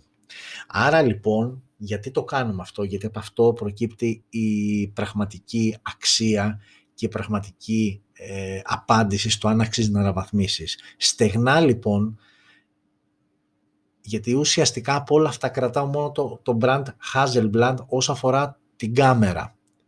Σε όλα τα υπόλοιπα, εσύ που έχεις το 8, καλά, και εσύ που έχεις το 8 TAF, θεωρώ ότι δεν αξίζει, γιατί μιλάμε και για μια συσκευή που είπαμε ότι το OnePlus 9 ξεκινάει από τα 829 στη βασική έκδοση. Εσύ που έχεις 8 και 8 Ταυ, για μένα, εάν δεν σε ενδιαφέρει τόσο πολύ το κομμάτι της κάμερας, είσαι ok και μείνε εκεί που είσαι. Εσύ που έχεις κόλλημα λόγω δουλειάς, λόγω χόμπι και θες δυνατή κάμερα, OK, okay, πας OnePlus 9. Αλλά αν δεν σε νοιάζει τόσο πολύ η κάμερα, δεν υπάρχει κανένας άλλος λόγος, τα είδαμε αναλυτικά, ε, να φύγεις από 8 και 8 Ταυ και να πας στο OnePlus 9. Ε, OK. Okay. Αυτά όσον αφορά α, τα OnePlus 9, ενώ ε, μία εξίσου σημαντική σύγκριση είναι να συγκρίνουμε αυτό που βλέπετε στις οθόνες σας, που αυτό είναι το 8 Pro, 8 Ταυ Pro δεν υπήρξε, γιατί θυμάστε τι είπε πέρυσι ο Carl Pei, ο CEO πριν αποχωρήσει από την OnePlus, ότι το 8 Pro είναι τόσο καλό που δεν υπήρχε λόγος να βγει 8 TAF Pro.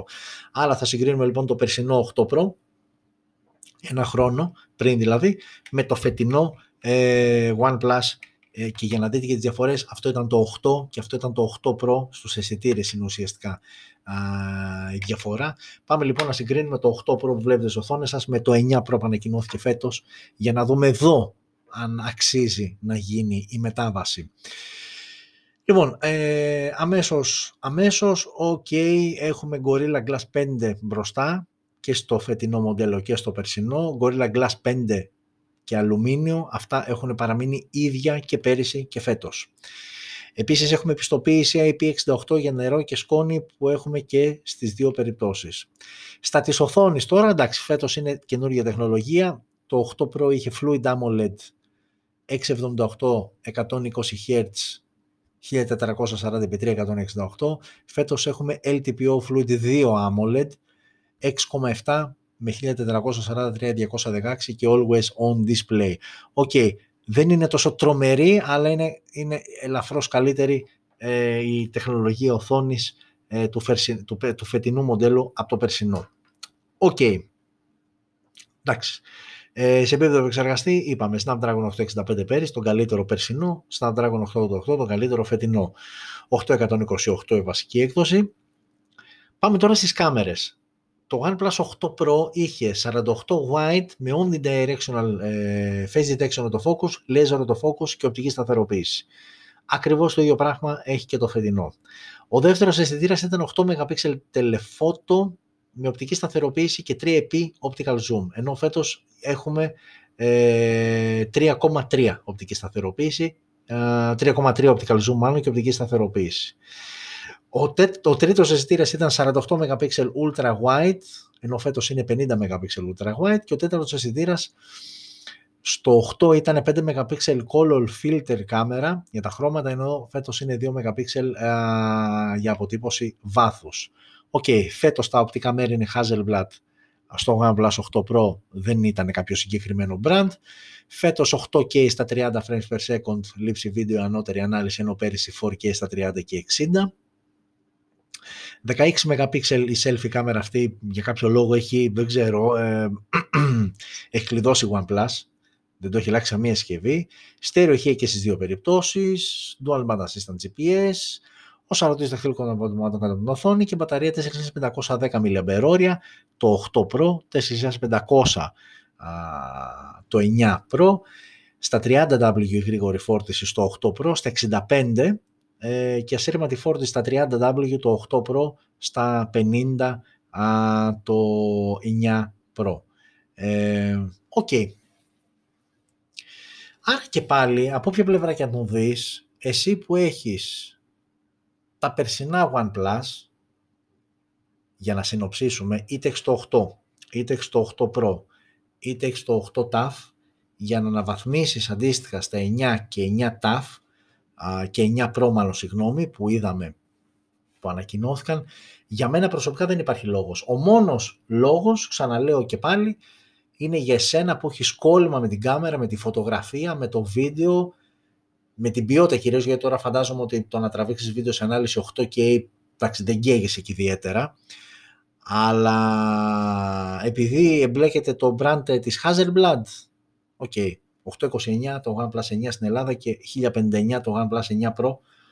Αν έχεις τα λεφτά, δώστα, αλλά προσωπικά, επειδή τα βάλαμε κάτω και τα είδαμε αναλυτικά, δεν είναι κάτι τόσο το τρομερό για να μπω στη διαδικασία να αναβαθμίσω κάποιο από τα περσινά OnePlus ε, της σειράς 8 με τα φετινά, εκτός λέω της κάμερας, όπου μπορεί το 8 ας πούμε, το 8 Pro με το 9 Pro και στα χαρτιά να είναι πάνω κάτω τα ίδια, αλλά μόνο το ότι υπάρχει το brand της ε, Hasselblad, κάτι ποιοτικότερο, κάτι καλύτερο σημαίνει ότι υπάρχει φέτος.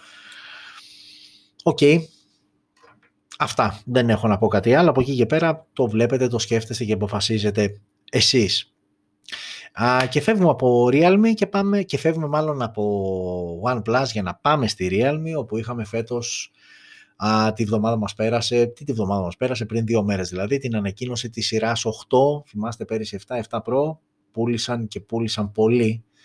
Α, και εδώ στην Ελλάδα ε, φέτος έχουμε τη συνέχεια 8 και 8 Pro. Και φυσικά δεν θα τα αφήσουμε και αυτά έτσι, θα πάμε να κάνουμε μια πρώτη σύγκριση. Τα φετινά Realme 8 με τα περσινά Realme 7 για να δούμε τι παίζει. OK, okay, πολύ πιο χαμηλά budget, δηλαδή εδώ δεν χρειάζεται να πουλήσεις που λέει ο λόγος κάποιο νεφρό για να πας να αναβαθμίσεις από Realme 7 σε 8, αλλά όπως και να έχει όμως, ε, είπαμε, τα δείχνουμε και τα λέμε και τα κάνουμε σωστά. Λοιπόν, Realme 8 ξεκινάμε.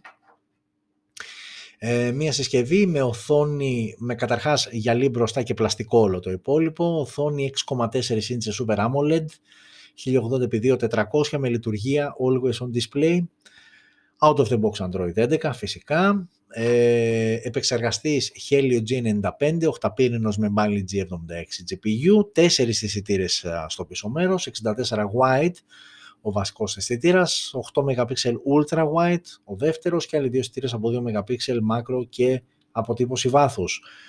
Μέγιστη ανάλυση βίντεο 4K στα 30 frames per second και 1080, 30, 60 και 120. Μπροστά η selfie κάμερα είναι 16 MP wide με HDR πανόραμα και λήψη βίντεο 1080 στα 30 και 120 frames per second.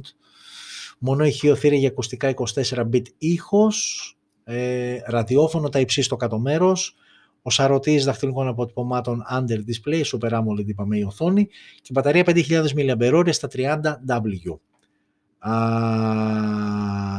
OK, okay. ωραίο το συνολάκι, ναι, και τιμούλα 180 ευρώ. Μια χαρά. Realme 8 λοιπόν, αν σε κάτι στερεί, αν σε κάτι στερεί είναι ότι δεν έχει, είναι στα 60 refresh rate, δεν έχει δηλαδή κάτι σε ε, ρυθμό ανανέωσης έτσι που συνηθίζεται κανένα 90 και τα λοιπά. OK, okay, αλλά στα 180 ευρώ παίρνεις ε, το Realme 8 που είναι ένα συμπαθητικό συνολάκι. OK, okay, το Realme 8 Pro λοιπόν, πάμε να δούμε τι παραπάνω έχει να μας προσφέρει. Καταρχάς, σε επίπεδο οθόνης είμαστε ακριβώς τα ίδια, Realme 8 και Realme 8 Pro. 6,4 Super AMOLED, Full HD Plus κτλ. Οι οθόνες είναι ακριβώς οι ίδιες. Η πρώτη βασική διαφορά μεταξύ τους είναι στον επεξεργαστή. Το Realme 8 Pro έχει τον Snapdragon 720G, ε, ενώ έχουμε Helio G95 στο 8 και αντίστοιχα Adreno 618 η GPU. Ε, ενώ στους αισθητήρες και το Pro έχει 4 αισθητήρες, απλά εκεί ο βασικός αισθητήρας είναι 108 MP ε, και οι υπόλοιποι τρεις παραμένουν ίδιοι, 8 ultra wide, 2 depth, 2 macro, 2 depth μάλλον. Ε, κάποια άλλη διαφορά έχουμε; Α, και η μπαταρία στο 8 Pro, αν και Pro, μικρότερη χωρητικότητα, 4.500 mAh, 5.000 mAh ήταν στο 8, 4.500 στο 8 Pro, όμως το 8 Pro έχει γρήγορη φόρτιση 50W, ενώ η γρήγορη φόρτιση στο 8 είναι στα 30W και τη μούλα Έχουμε τη μούλα, έχουμε τη μούλα 250 ευρώ. OK, okay, προφανώς πας στο 8 Pro, δεν το συζητώ. Okay. Ε, το 8 Pro δηλαδή ουσιαστικά οι ουσιαστικά οι διαφορές τους είναι ο Snapdragon έναντι του Helio, ε, ο βασικός αισθητήρας 108 είναι ο ISOCELL της Samsung δεύτερης γενιάς έναντι 64 που είναι στο 8 και η γρήγορη φόρτιση 50W έναντι 30 που είναι στο στο 8. Εδώ έτσι ε, συνοπτικά κάποια βασικά χαρακτηριστικά το 8 και εδώ κάποια χαρακτηριστικά και πάλι συνοπτικά το 8 Pro 0,5% σε 17 λεπτά λέει, OK. Okay. Αυτές λοιπόν ήταν οι δύο νέες συσκευές, η νέα σειρά 8 από την Realme και πάμε να κάνουμε αυτό που κάναμε και με τους υπόλοιπους για να μην την αδικήσουμε. Πάμε να συγκρίνουμε λοιπόν το Realme τώρα το 8 με το περσινό το Realme το 7 το Global Edition βέβαια έτσι, γιατί υπήρχε και το κινέζικο. Λοιπόν, η πρώτη βασική διαφορά τώρα είναι ότι έχουμε μια ε, αλλαγή όσο αφορά, αυτό είναι το περσινό, το 7 η πρώτη βασική διαφορά είναι ότι η οθόνη μίκρινε ελαφρώς, 6,5 είχε το 7, 6,4 είναι στο 8, ε, αλλά χάσαμε, βελτιώθηκε σε τεχνολογία, δηλαδή στο 7 ήταν IPS LCD ενώ εδώ έχουμε Super AMOLED, χάσαμε όμως το refresh rate γιατί ήταν IPS LCD στο 7 με 90 Hz refresh rate, ενώ φέτος είναι Super AMOLED αλλά στα 60. Δεν έχει ουσιαστικά refresh rate ε, αναβαθμισμένο. OK, okay, άρα λοιπόν μια διαφορά τους είναι στην οθόνη. Ε, η δεύτερη διαφορά, στον επεξεργαστή δεν έχουμε, αν και μεταξύ τους ε, τους χωρίζει περίπου ένα εξάμεινο δεν έχουμε διαφορά. Το Realme 7 με το Realme 8 έχουν τον ίδιο επεξεργαστή, Helio G95. Ε, αναβαθμίστηκε ο βασικός αισθητήρας. Στο Realme 7 ήταν 48 wide, ενώ φέτος είναι 64 ε, wide. Οι υπόλοιποι τρεις αισθητήρες παραμείνανε ίδιοι. Ε, μόνο ηχειοθήρα ακουστικά και 2.24 bit το ήχος φέτος. Ο σαρωτής πέρυσι ήταν στα πλάγια αφού ήταν IPS LCD, φέτος είναι under display αφού είναι Super AMOLED. Και μπαταρία ακριβώς το ίδιο, 5.000 mAh στα 30W, άρα είναι πολύ light η... Okay, αν εξαιρέσεις το, το κομμάτι της εξωτερικής εμφάνισης, ε, κατά τα άλλη η αναβάθμιση είναι αρκετά light, δηλαδή ουσιαστικά το περσινό 7 με το φετινό 8 η διαφορά τους ουσιαστικά είναι στην οθόνη. Πέρυσι IPS LCD με 90 Hz refresh rate, φέτος Super AMOLED αλλά με 60 Hz refresh rate. Ε, είναι λοιπόν η βασική τους διαφορά είναι στην οθόνη, στην τεχνολογία της οθόνης. Στο σαρωτή που πέρυσι ήταν πλάγια φέτος είναι κάτω από την οθόνη, αφού είναι Super AMOLED. Και έχουμε κάτι άλλο. Α, και στο βασικό αισθητήρα 48 πέρυσι, 64 φέτος. Περισσότερο θα καταλάβουν η διαφορά κιόλας μόνο να πας να εκτυπώσεις αφήσεις, εκεί θα δεις 48 με 64. Άρα πολύ light η αναβάθμιση από 7 σε 8, έτσι. Ε, και η τιμή του 8 είπαμε είναι στα 180, ενώ αυτή τη στιγμή το Realme 7 είναι στα 160 περίπου. OK, okay, ε, εντάξει, γι' αυτό λέω, σε σύγκριση με τα OnePlus που λέγαμε πριν, ε, εντάξει, δίνει την περσινή συσκευή και παίρνεις τη φετινή με τα 180 για να είσαι λίγο πιο καινούριος. Αλλά και πάλι πιο καινούριος ο ίδιος επεξεργαστής είναι, δεν έχει κάποια ουσιαστική διαφορά σε αυτό. OK, okay, πολύ light λοιπόν η διαφορά. Πάμε να δούμε αν ισχύει το ίδιο όμως και με το Pro. Αυτό που βλέπετε στην οθόνη σας είναι το Realme 7 Pro. Να το συγκρίνουμε με το φετινό 8 ε, Pro ε, για να δούμε αν εδώ αξίζει η αλλαγή. Πάμε λοιπόν να δούμε τις διαφορές. Ε, η πρώτη διαφορά λοιπόν στα της οθόνης Πέρυσι και πέρυσι ήταν Super AMOLED, ε, η οθόνη στο 7 Pro και φέτος είναι Super AMOLED 6,4, το ίδιο ακριβώς. Ε... Λοιπόν, πέρυσι ο βασικός αισθητήρας ήταν 108 MP στο 7 Pro, ενώ φέτος είναι 64 α, στο... Ε, συγχωρέστε με, ανάποδα τα είπα. Πέρυσι ήταν 64, φέτος είναι 108. Ε, συμπέμπτει επεξεργαστή και πέρυσι Snapdragon 720G και φέτος Snapdragon 720G. Ε, και μία ουσιαστική διαφορά, α, η selfie κάμερα πέρυσι ήταν... Ε, η selfie κάμερα τι έγινε, φέτος έπεσε. Πέρυσι ήταν 32 MP η selfie κάμερα. Selfie κάμερα πέρυσι 32 MP, φέτος 16 MP. Πέρυσι στέρεο ηχεία, φέτος μονό ηχείο α, το 8 Pro. Έλα σοβαρά. Και πέρυσι, ρε παιδιά ανάποδα τα έχω βάλει. Όχι, όμως τα έχω βάλει έτσι. Πέρυσι, και μάλιστα το, το 7 Pro είχε βγει και ένα από τα καλύτερα κινητά της χρονιάς. Γρήγορη φόρτιση 4.500 mAh και φέτος και πέρυσι. Γρήγορη φόρτιση 65W φέτος στα 50. Τρομερό έτσι. Τρομερό. Δηλαδή, έτσι με μία πρώτη ανάγνωση, καλά, OK, okay, δεν δίνω και ιδιαίτερη σημασία το ότι πέρυσι ήταν 64 ο βασικό και φέτος είναι 108 MP. Ε, όχι, ε, ε, ενώ Realme 7 και Realme 8 είναι, υπάρχει μία αναβάθμιση, αλλά είναι πολύ ελαφριά. Realme 7 Pro με Realme 8 Pro, όχι, παιδιά, μείνετε στο Realme 7 Pro, δεν έχει νόημα. Δεν έχει νόημα, έχεις πιο γρήγορη φόρτιση. Ε, 65 έναντι 50 που έχει φέτος το 8 Pro τι άλλο χάνεις, στην ίδια οθόνη, Ναι, τον ίδιο επεξεργαστή και έχεις και στερεοηχεία. Άρα έχεις στερεοηχεία με το 7 Pro που δεν έχει φέτος το 8 Pro και έχεις και πιο γρήγορη φόρτιση ε, από το φετινό 8 Pro. Μένεις Realme 7 Pro και σε κομπλέ. OK, okay, όχι. Εδώ όχι. Ε, Realme 8 Pro με Realme 7 Pro, όχι. Μένεις στο 7 Pro. Ε, το είπαμε σε επίπεδο design, ok, σε αυτό δεν εμπλεκόμαστε. Αυτά γούστα είναι, αλλά όχι, δεν έχεις κανέναν απολύτως λόγο. Μάλιστα. Με ορισμένα πράγματα μην νομίζετε, τα, τα ανακαλύπτω και εγώ την ώρα της παρουσίασης, γιατί και εγώ δεν μπορώ να τα θυμάμαι όλα απ' έξω. OK. Okay. Vivo, την είχαμε αφήσει ώρα τη Vivo, να τη όμως πάλι. Αυτό ανακοινώθηκε χθες.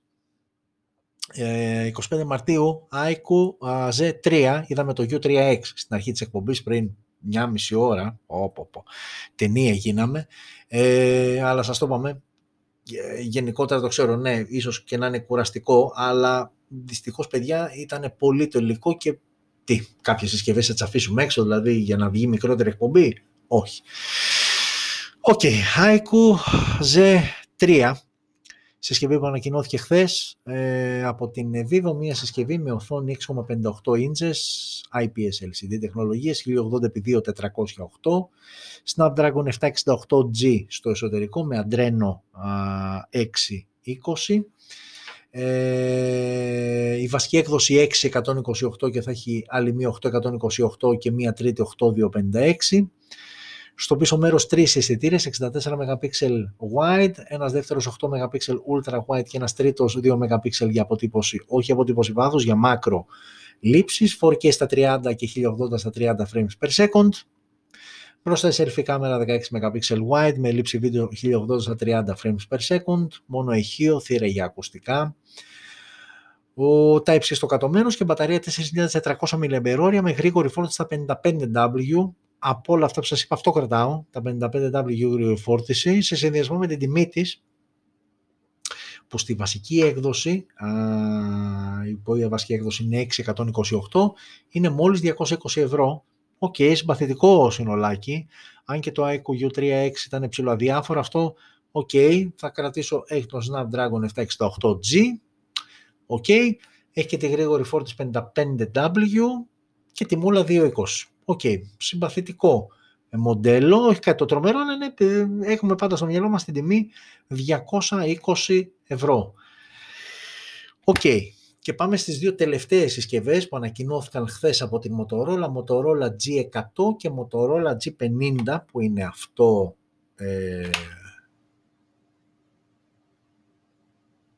Πού είναι το Motorola G50? Α, το Motorola G50 θα σας πω το Motorola G50 ναι, με αυτόν τον χαμό που έγινε, ενώ έχω κατεβάσει ε, την εικόνα, δεν την έχω προσθέσει όμως, θα μου δώσετε πολύ λίγο και θα την προσθέσω.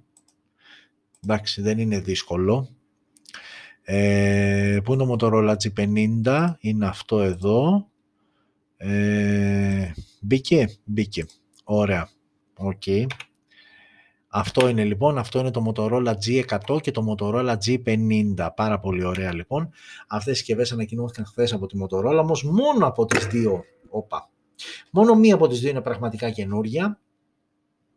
Και αυτή είναι αυτή που βλέπετε στην οθόνη σας. Αυτό είναι το Motorola G100, το οποίο είναι ουσιαστικά το Motorola Edge S, το οποίο ανακοινώθηκε πριν μερικούς μήνες και είναι το μοντέλο που θα κυκλοφορήσει αποκλειστικά στην Κίνα, το Edge S, ενώ αυτό το Motorola G100 είναι αυτό που θα πάει και στον υπόλοιπο κόσμο.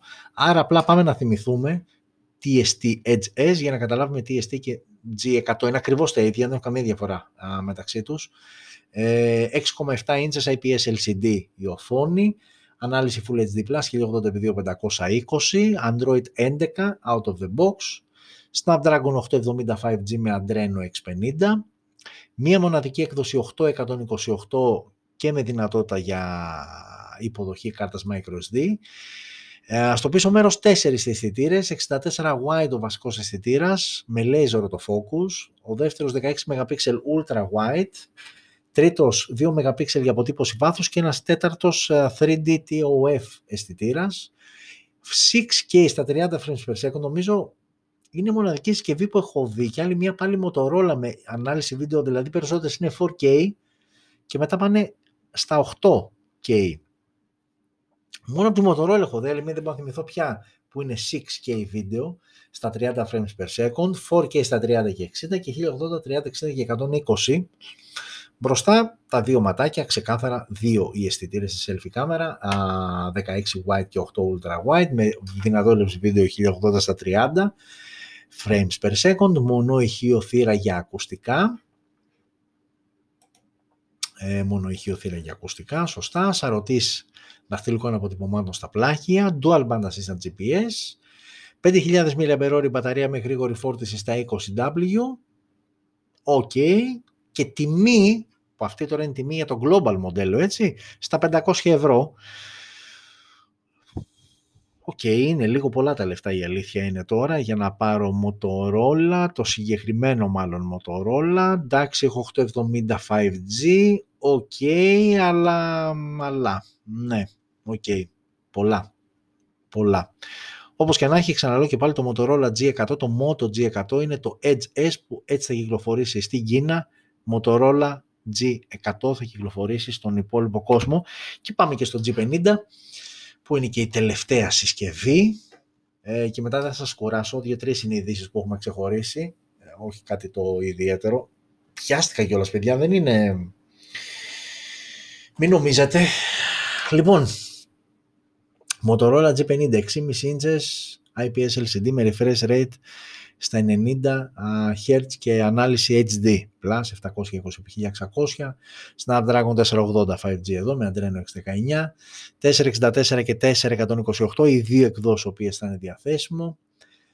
3 αισθητήρες 48 white 5 macro και 2 MP αποτύπωση βάθους με δυνατότητα βίντεο με μέγιστη ανάλυση 1080 στα 30 και 60 frames per second η οθόνη μπροστά 13 MP, uh, white, uh, η κάμερα μάλλον μπροστά, HDR και 1080 στα 30 και 60 frames per second, uh, μόνο ηχείο, uh, θύρα για ακουστικά, ραδιόφωνο, τα υψί θύρα στο κάτω μέρος και μπαταρία 5.000 mAh στα 15W, τη ε, συσκευή που η τιμή της είναι στα 230 ευρώ και έτσι για να κάνω και ένα γρήγορο σχόλιο, γι' αυτό θα πάει και άκλαυτη γιατί στα 230 ευρώ μου έρχονται πάρα πολλές συσκευές. Μπορεί να πάρει κάποιος, μην πω για Poco έτσι κτλ. Αλλά σε αυτή την τιμή και με αυτά τα χαρακτηριστικά, πού πας, ρε κακομήρα, Motorola. OK. Okay. Τέλος, όσον αφορά τις συσκευές, είχαμε πολύ πράγμα, η αλήθεια είναι. Ε, φαντάζομαι το καταλάβατε και εσείς. Ε, οπότε το μόνο που αφήνω για το τέλος ε, και για να το κλείσουμε κιόλας, εντάξει, μην το τραβήξουμε λες και είναι Lord of the Rings, τρεις σεζόν. Ε, κάποιες ε, ειδήσεις που ξεχωρίσαμε με πρώτη είδηση την αγαπημένη Apple και το iPhone ε, το κουτί αυτό για όσους ήδη έχετε αποκτήσει συσκευή δεν είναι το έχει πατήσει κάποιο αυτοκίνητο κτλ. Έτσι είναι το κουτί πλέον γιατί δεν έχει φορτιστεί. Τα έχουμε πει αυτά τα ωραία και το κάνανε και άλλοι αρκετοί. Η αλήθεια όμως είναι ότι αυτό αρχίζει και δημιουργεί προβλήματα στην Apple γιατί ο αντίστοιχος συνήγορος του καταναλωτή στη Βραζιλία έκανε μήνυση α, στην Apple για ακριβώς αυτόν τον λόγο επειδή δεν βάζει φορτιστή α, συσκευασίες του iPhone 12 έβαλε μάλλον πρόστιμο, επιβολή προστίμου στη Βραζιλία. Ένα πρόστιμο το οποίο βέβαια δεν έχει εκδικαστεί ακόμα για να πληρωθεί 1,9 εκατομμύρια δολάρια και προφανώς σαν ποσό είναι αστείο για την Apple, έτσι, δεν, δηλαδή δεν είναι τέτοιο, αλλά όπως και να έχει όμως, είμαστε περίεργοι να δούμε για την απόφαση που θα πάρθει. ενώ ε, η, αρχή του καταναλωτή, ε, ο συνήγορος του καταναλωτή της Βραζιλίας έχει κάνει τη συγκεκριμένη μήνυση και απαιτεί αυτό το ποσό σαν πρόστιμο τόσο για την έλλειψη φορτιστή όσο και ακουστικών μέσα από τη συσκευασία του iPhone. OK, θα δούμε πώς θα πάει.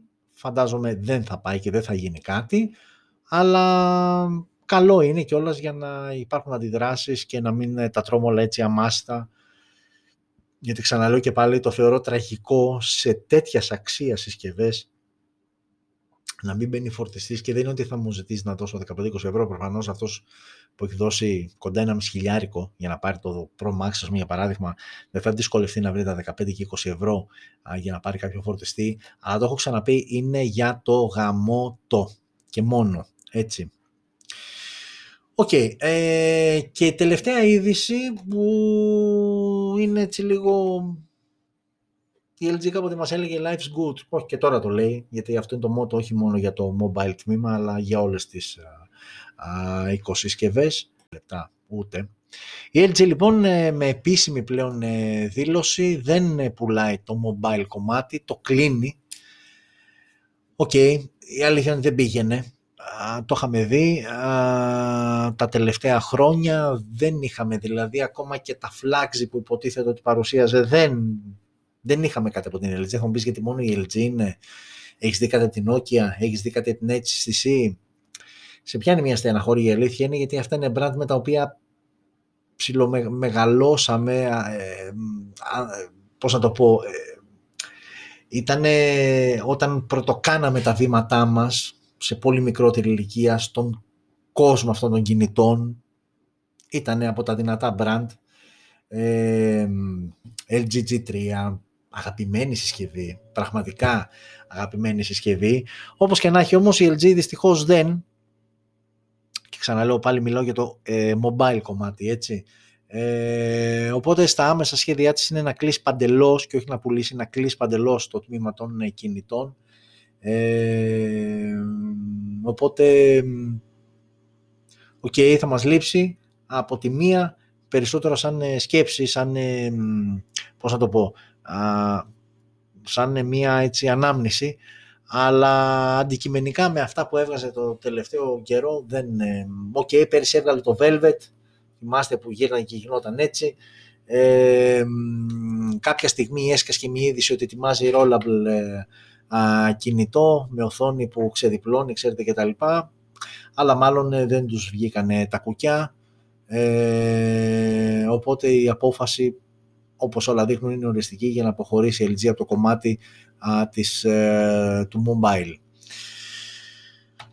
OK, okay, και κάπου εδώ όσοι αντέξατε και αν αντέξατε ε, και με βλέπετε και με ακούτε ακόμα α, τελειώνει το σημερινό 27ο επεισόδιο το οποίο μην μπερδευτείτε αύριο και ξυπνήσετε για δουλειά δεν είναι πέμπτη, είναι Παρασκευή αύριο είναι Σάββατο εκτός και αν είστε σε δουλειά που απαιτεί ξύπνημα πρωινό και το Σάββατο. Μία ώρα και 41 λεπτά πρέπει να είναι με διαφορά το μεγαλύτερο επεισόδιο και δεν μου έκανε εντύπωση γιατί ήταν και το πιο πλούσιο από πλευρά συσκευών που ανακοινώθηκαν. Ε, αυτό όμως δεν σημαίνει κάτι, προσπεράσαμε τα προβλήματά μας. Η ουσία είναι ότι θα τα ξαναπούμε την ερχόμενη πέμπτη, μακάρι να είναι όλα καλά, να είμαστε εμείς γεροί και δυνατοί. Ε, social media, να μας βρείτε, να μας παρακολουθείτε, να ενημερώνεστε, διαδώστε σε φίλους, είμαστε μια μεγάλη παρέα, περτάμε πάνω απ' όλα καλά, είμαστε χαλαροί, γουστάρουμε κινητά και ασχολούμαστε, αλλά λέμε και το κάτι της παραπάνω. Γραφτείτε στο κανάλι, πατήστε καμπανάκι για να ενημερώνεστε, για όσους δεν το έχετε παρατηρήσει, δεν το πήρατε μάλλον χαμπάρι, έχει ανέβει εδώ και κάτι λιγότερο από μία εβδομάδα το hands-on βίντεο για το Galaxy S20 Fan Edition 5G που είχαμε στα χέρια μας και μπείτε να το δείτε. Ε, είναι αρκετά αναλυτικό και με ένα συμπέρασμα ίσως μη αναμενόμενο για την ε, συγκεκριμένη συσκευή. Ε, και αυτό μας αρέσει γιατί εδώ δεν είμαστε αναμενόμενοι, εδώ το έχουμε ξαναπεί, τα κινητά παίρνουν πάντα αυτό που τους αξίζει, τίποτα λιγότερο, τίποτα περισσότερο. Να είστε όλες και όλοι καλά, ανανεώνουμε το ραντεβού μας για την ερχόμενη πέμπτη, να ζείτε smart, εννοείται, φιλιά σε όλες και όλους.